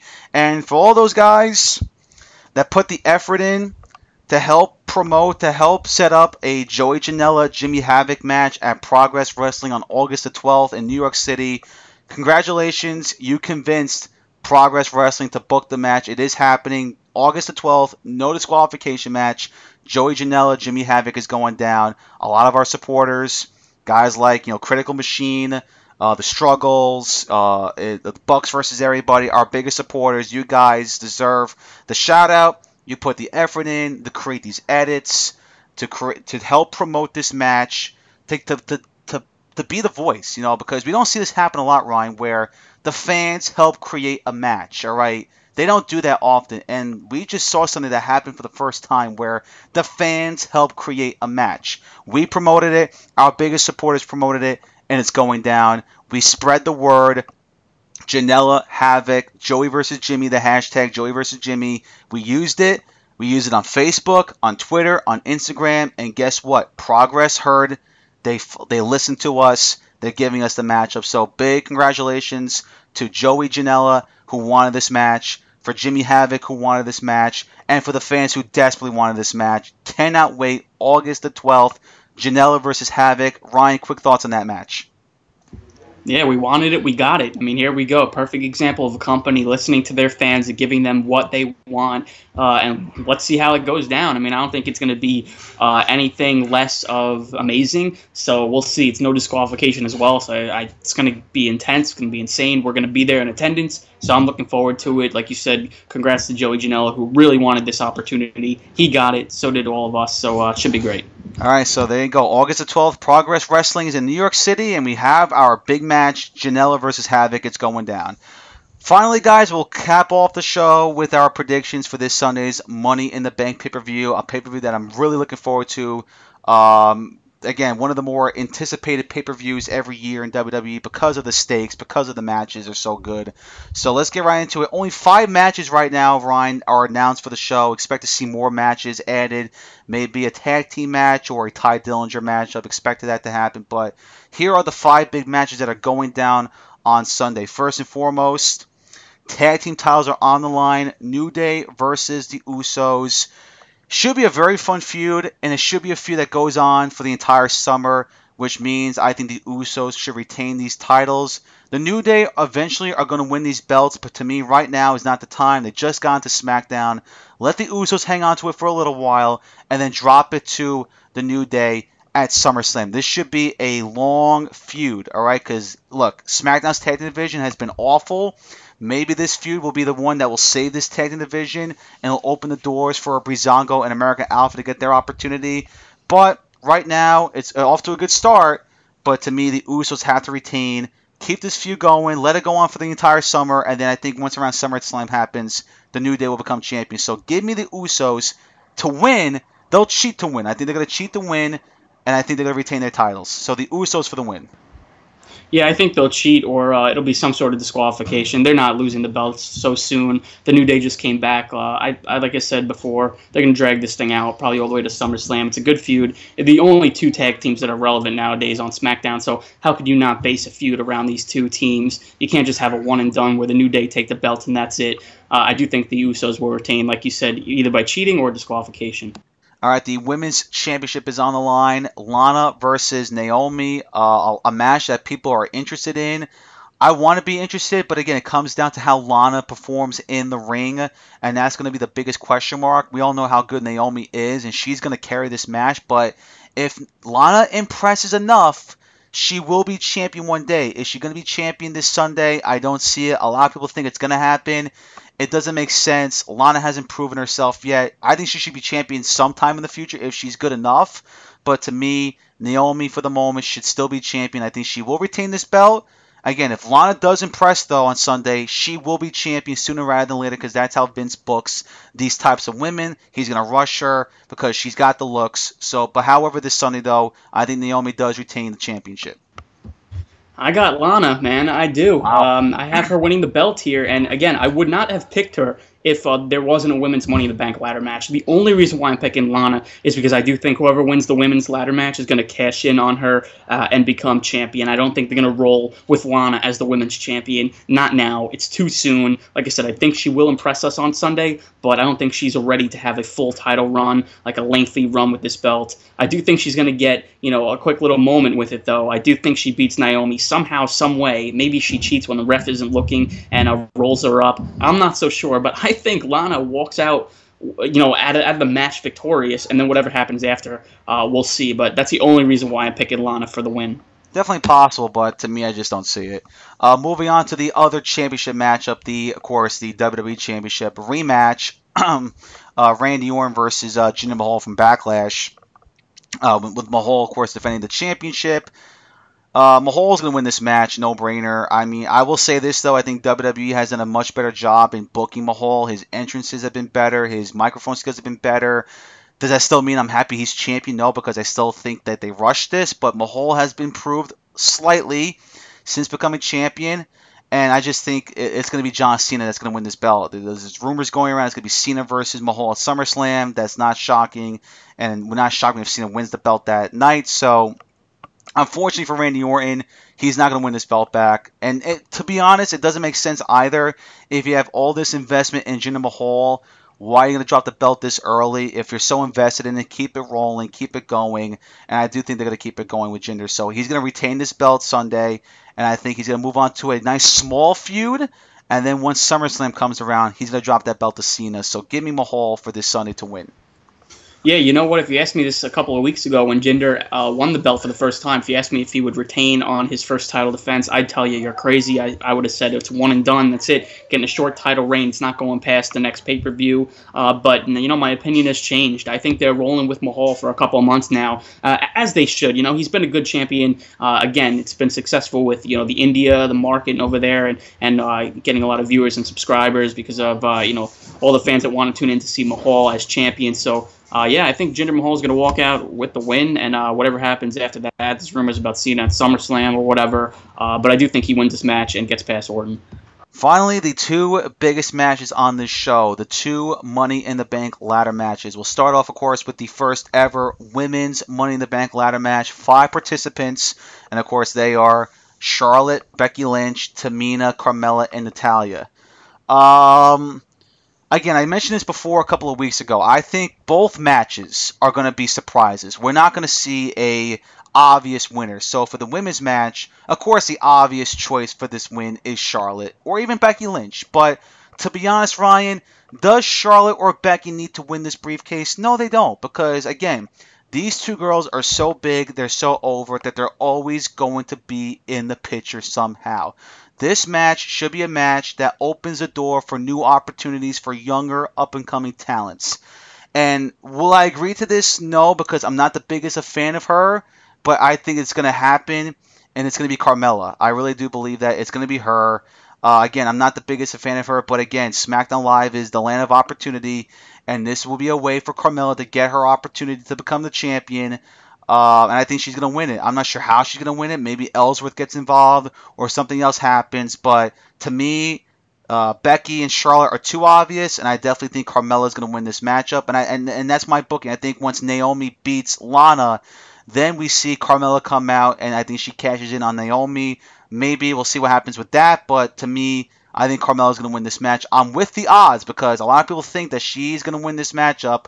I'm with the fans. Give me Carmella to become the first ever women's Money in the Bank ladder match winner.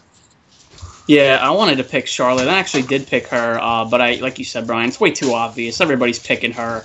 Uh, you know, SmackDown tends to do the unpredictable thing, the land of opportunity. So I think you know they're going to make a new star here, take advantage of that opportunity. Again, that's what the Money in the Bank ladder match is made of. Uh, it's to make, make a new star, basically.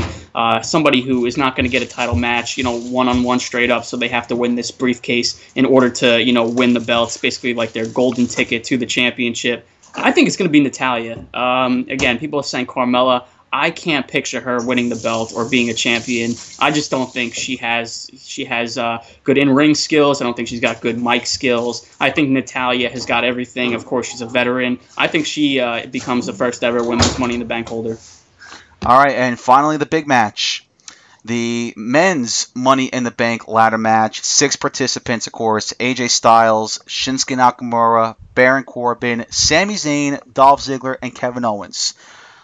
I'm to first give you guys a nice little booking that's to happen. I think we're not to see Sami Zayn in this matchup. Because this why. I think Rusev is going to attack Sami Zayn before the match happens. Zayn is unable to go in the match, and Rusev takes his spot. Because look, they just announced that Rusev is cleared. You have to give this guy something. They say he's going to debut the TV tapings. Bull crap. I think he's going to first appear this Sunday, and I think he's going to be in the match if that does happen, Ryan, I'm picking Rusev. But however, if they don't go that route and Sami Zayn stays in the match, which he should, because Sami deserves the opportunity, then it's going to be Baron Corbin. I fully believe that. Again, just like the women's match, AJ Styles, Kevin Owens are the obvious picks. Again, those two guys don't do not need to win this briefcase, especially AJ Styles. He's the face of SmackDown Live. He's always going to be in the mix. Nakamura, not his opportunity yet. Should not be his time. They should build Nakamura slowly. Give Nakamura his opportunity around WrestleMania season. Dolph Ziggler, again, he should know his role. His role is to put over the young guys, plain simple. Kevin Owens could win this match, but he has to drop the U.S. title at some point. But to me, that's how I see it, Ryan. If Sami Zayn's not in this matchup and it's Rusev, Rusev's gonna win. But if they do keep Sami in the matchup, I'm picking Corbin. Again, just like the women's, this matchup, this winner should be a winner that should get the land of. Uh, let me try to rephrase this. I'm sorry. Uh, this matchup should be a matchup where new young stars are made. New young stars get the opportunity. And a guy like Baron Corbin, a guy like Rusev needs to win this match so they can get that opportunity. So again, if Zayn's not in the matchup and it's Rusev, Rusev's going to win. But if Zayn stays in the matchup, doesn't get beat up by Rusev, it's going to be Baron Corbin. But anyways, it should be an exciting match nonetheless. Brian, I have the same exact theory as you do think uh, again, if Sami remains in the match, it's got to go to Baron Corbin. I mean, it's plain as simple. If it doesn't go to Baron Corbin, it goes to Sami Zayn. I think it's got to be at least one of those two guys. I don't think it could be any other guy in this matchup. I just don't see it happening that way. Again, like I just mentioned with the women's ladder match, it's got to be your golden ticket basically to that belt. Somebody who again is not just going to get a one-on-one shot straight up. AJ Styles could definitely get that opportunity. So can Shinsuke Nakamura. So can Kevin Owens. Uh, you know, Dolph Ziggler. You know, I just don't think they're going to invest in him again. I just feel like it's going to be Baron Corbin if, like you said, Sami Zayn stays in this match. But I have a feeling it's not going to happen. I mean, unfortunately for Sami, he thought going to SmackDown would help him a little bit. He'll get some more opportunities, but I have a feeling they're going to take him out. I think Rusev is going to come in and win this match. I mean, there's a reason why he asked Shane in a, in a promo a couple months ago for a championship match, and Shane did not grant it to him. I think Rusev is going to become champion uh, sooner rather than, than later, and he definitely deserves it. He's one of the guys that has been there and worked his ass off, and really does deserve to become champion. He's mm-hmm. really improved since he, you know, first uh, arrived on the main roster. So I'd be happy with that. I wouldn't be happy because you know I love Sami Zayn, and it'd be so unfortunate for him. You know, I think he'd be really, really good in this matchup. But same theory as you, Brian. If uh, Sami's in, it's Baron Corbin all the way. If Sami is out, well, it's got to be Rusev. So either way, I'm excited. I think it's going to be a phenomenal ladder match, and I think it's going to be one of the best we've ever seen. And it's going to be one of the best shows of this year for WWE. Again, you know, it's going to be it's tough to believe that we're going to see great shows with the way WWE books their shows, books their matches, books their decisions. But this pay per view has a great chance to be one of the best of this year for WWE because SmackDown Live has done a very nice job in booking these matches. I think the decision making is going to be very solid in this match uh, in, in these matches. And we'll see. You know, on, this Sunday we're going to see new stars made, and I believe it's going to be Carmella for women, for the men. Corbin or Rusev will get that opportunity. Should be a great match, no ma- great match no matter what. Should be a great pay per view no matter what. So hopefully everyone enjoys it. Uh, before we let you guys go, quick touch on this. Floyd Mayweather, Conor McGregor, it is official. August 26th, Las Vegas on pay per view. It's going to go down. We're not going to break down the fight yet. When we get closer to the fight in August, we will break it down and give our predictions. But it is happening. Mayweather McGregor. That is going to be insane. It will definitely be the biggest draw in probably pay per view history. It's going to be the biggest box office hit in pay per view history. Just how because of how big these two guys are should be interesting. But again, when that fight comes close, we'll break down the fight. Uh, again, guys, that's all the time we got. Again, uh, thank you guys for tuning in on itsyourradio.com. But if again, if you happen to miss us live on itsyourradio.com, subscribe to us uh, to, to us, excuse me, on iTunes and on Stitcher. Leave us a rating. Give us your thoughts about our show.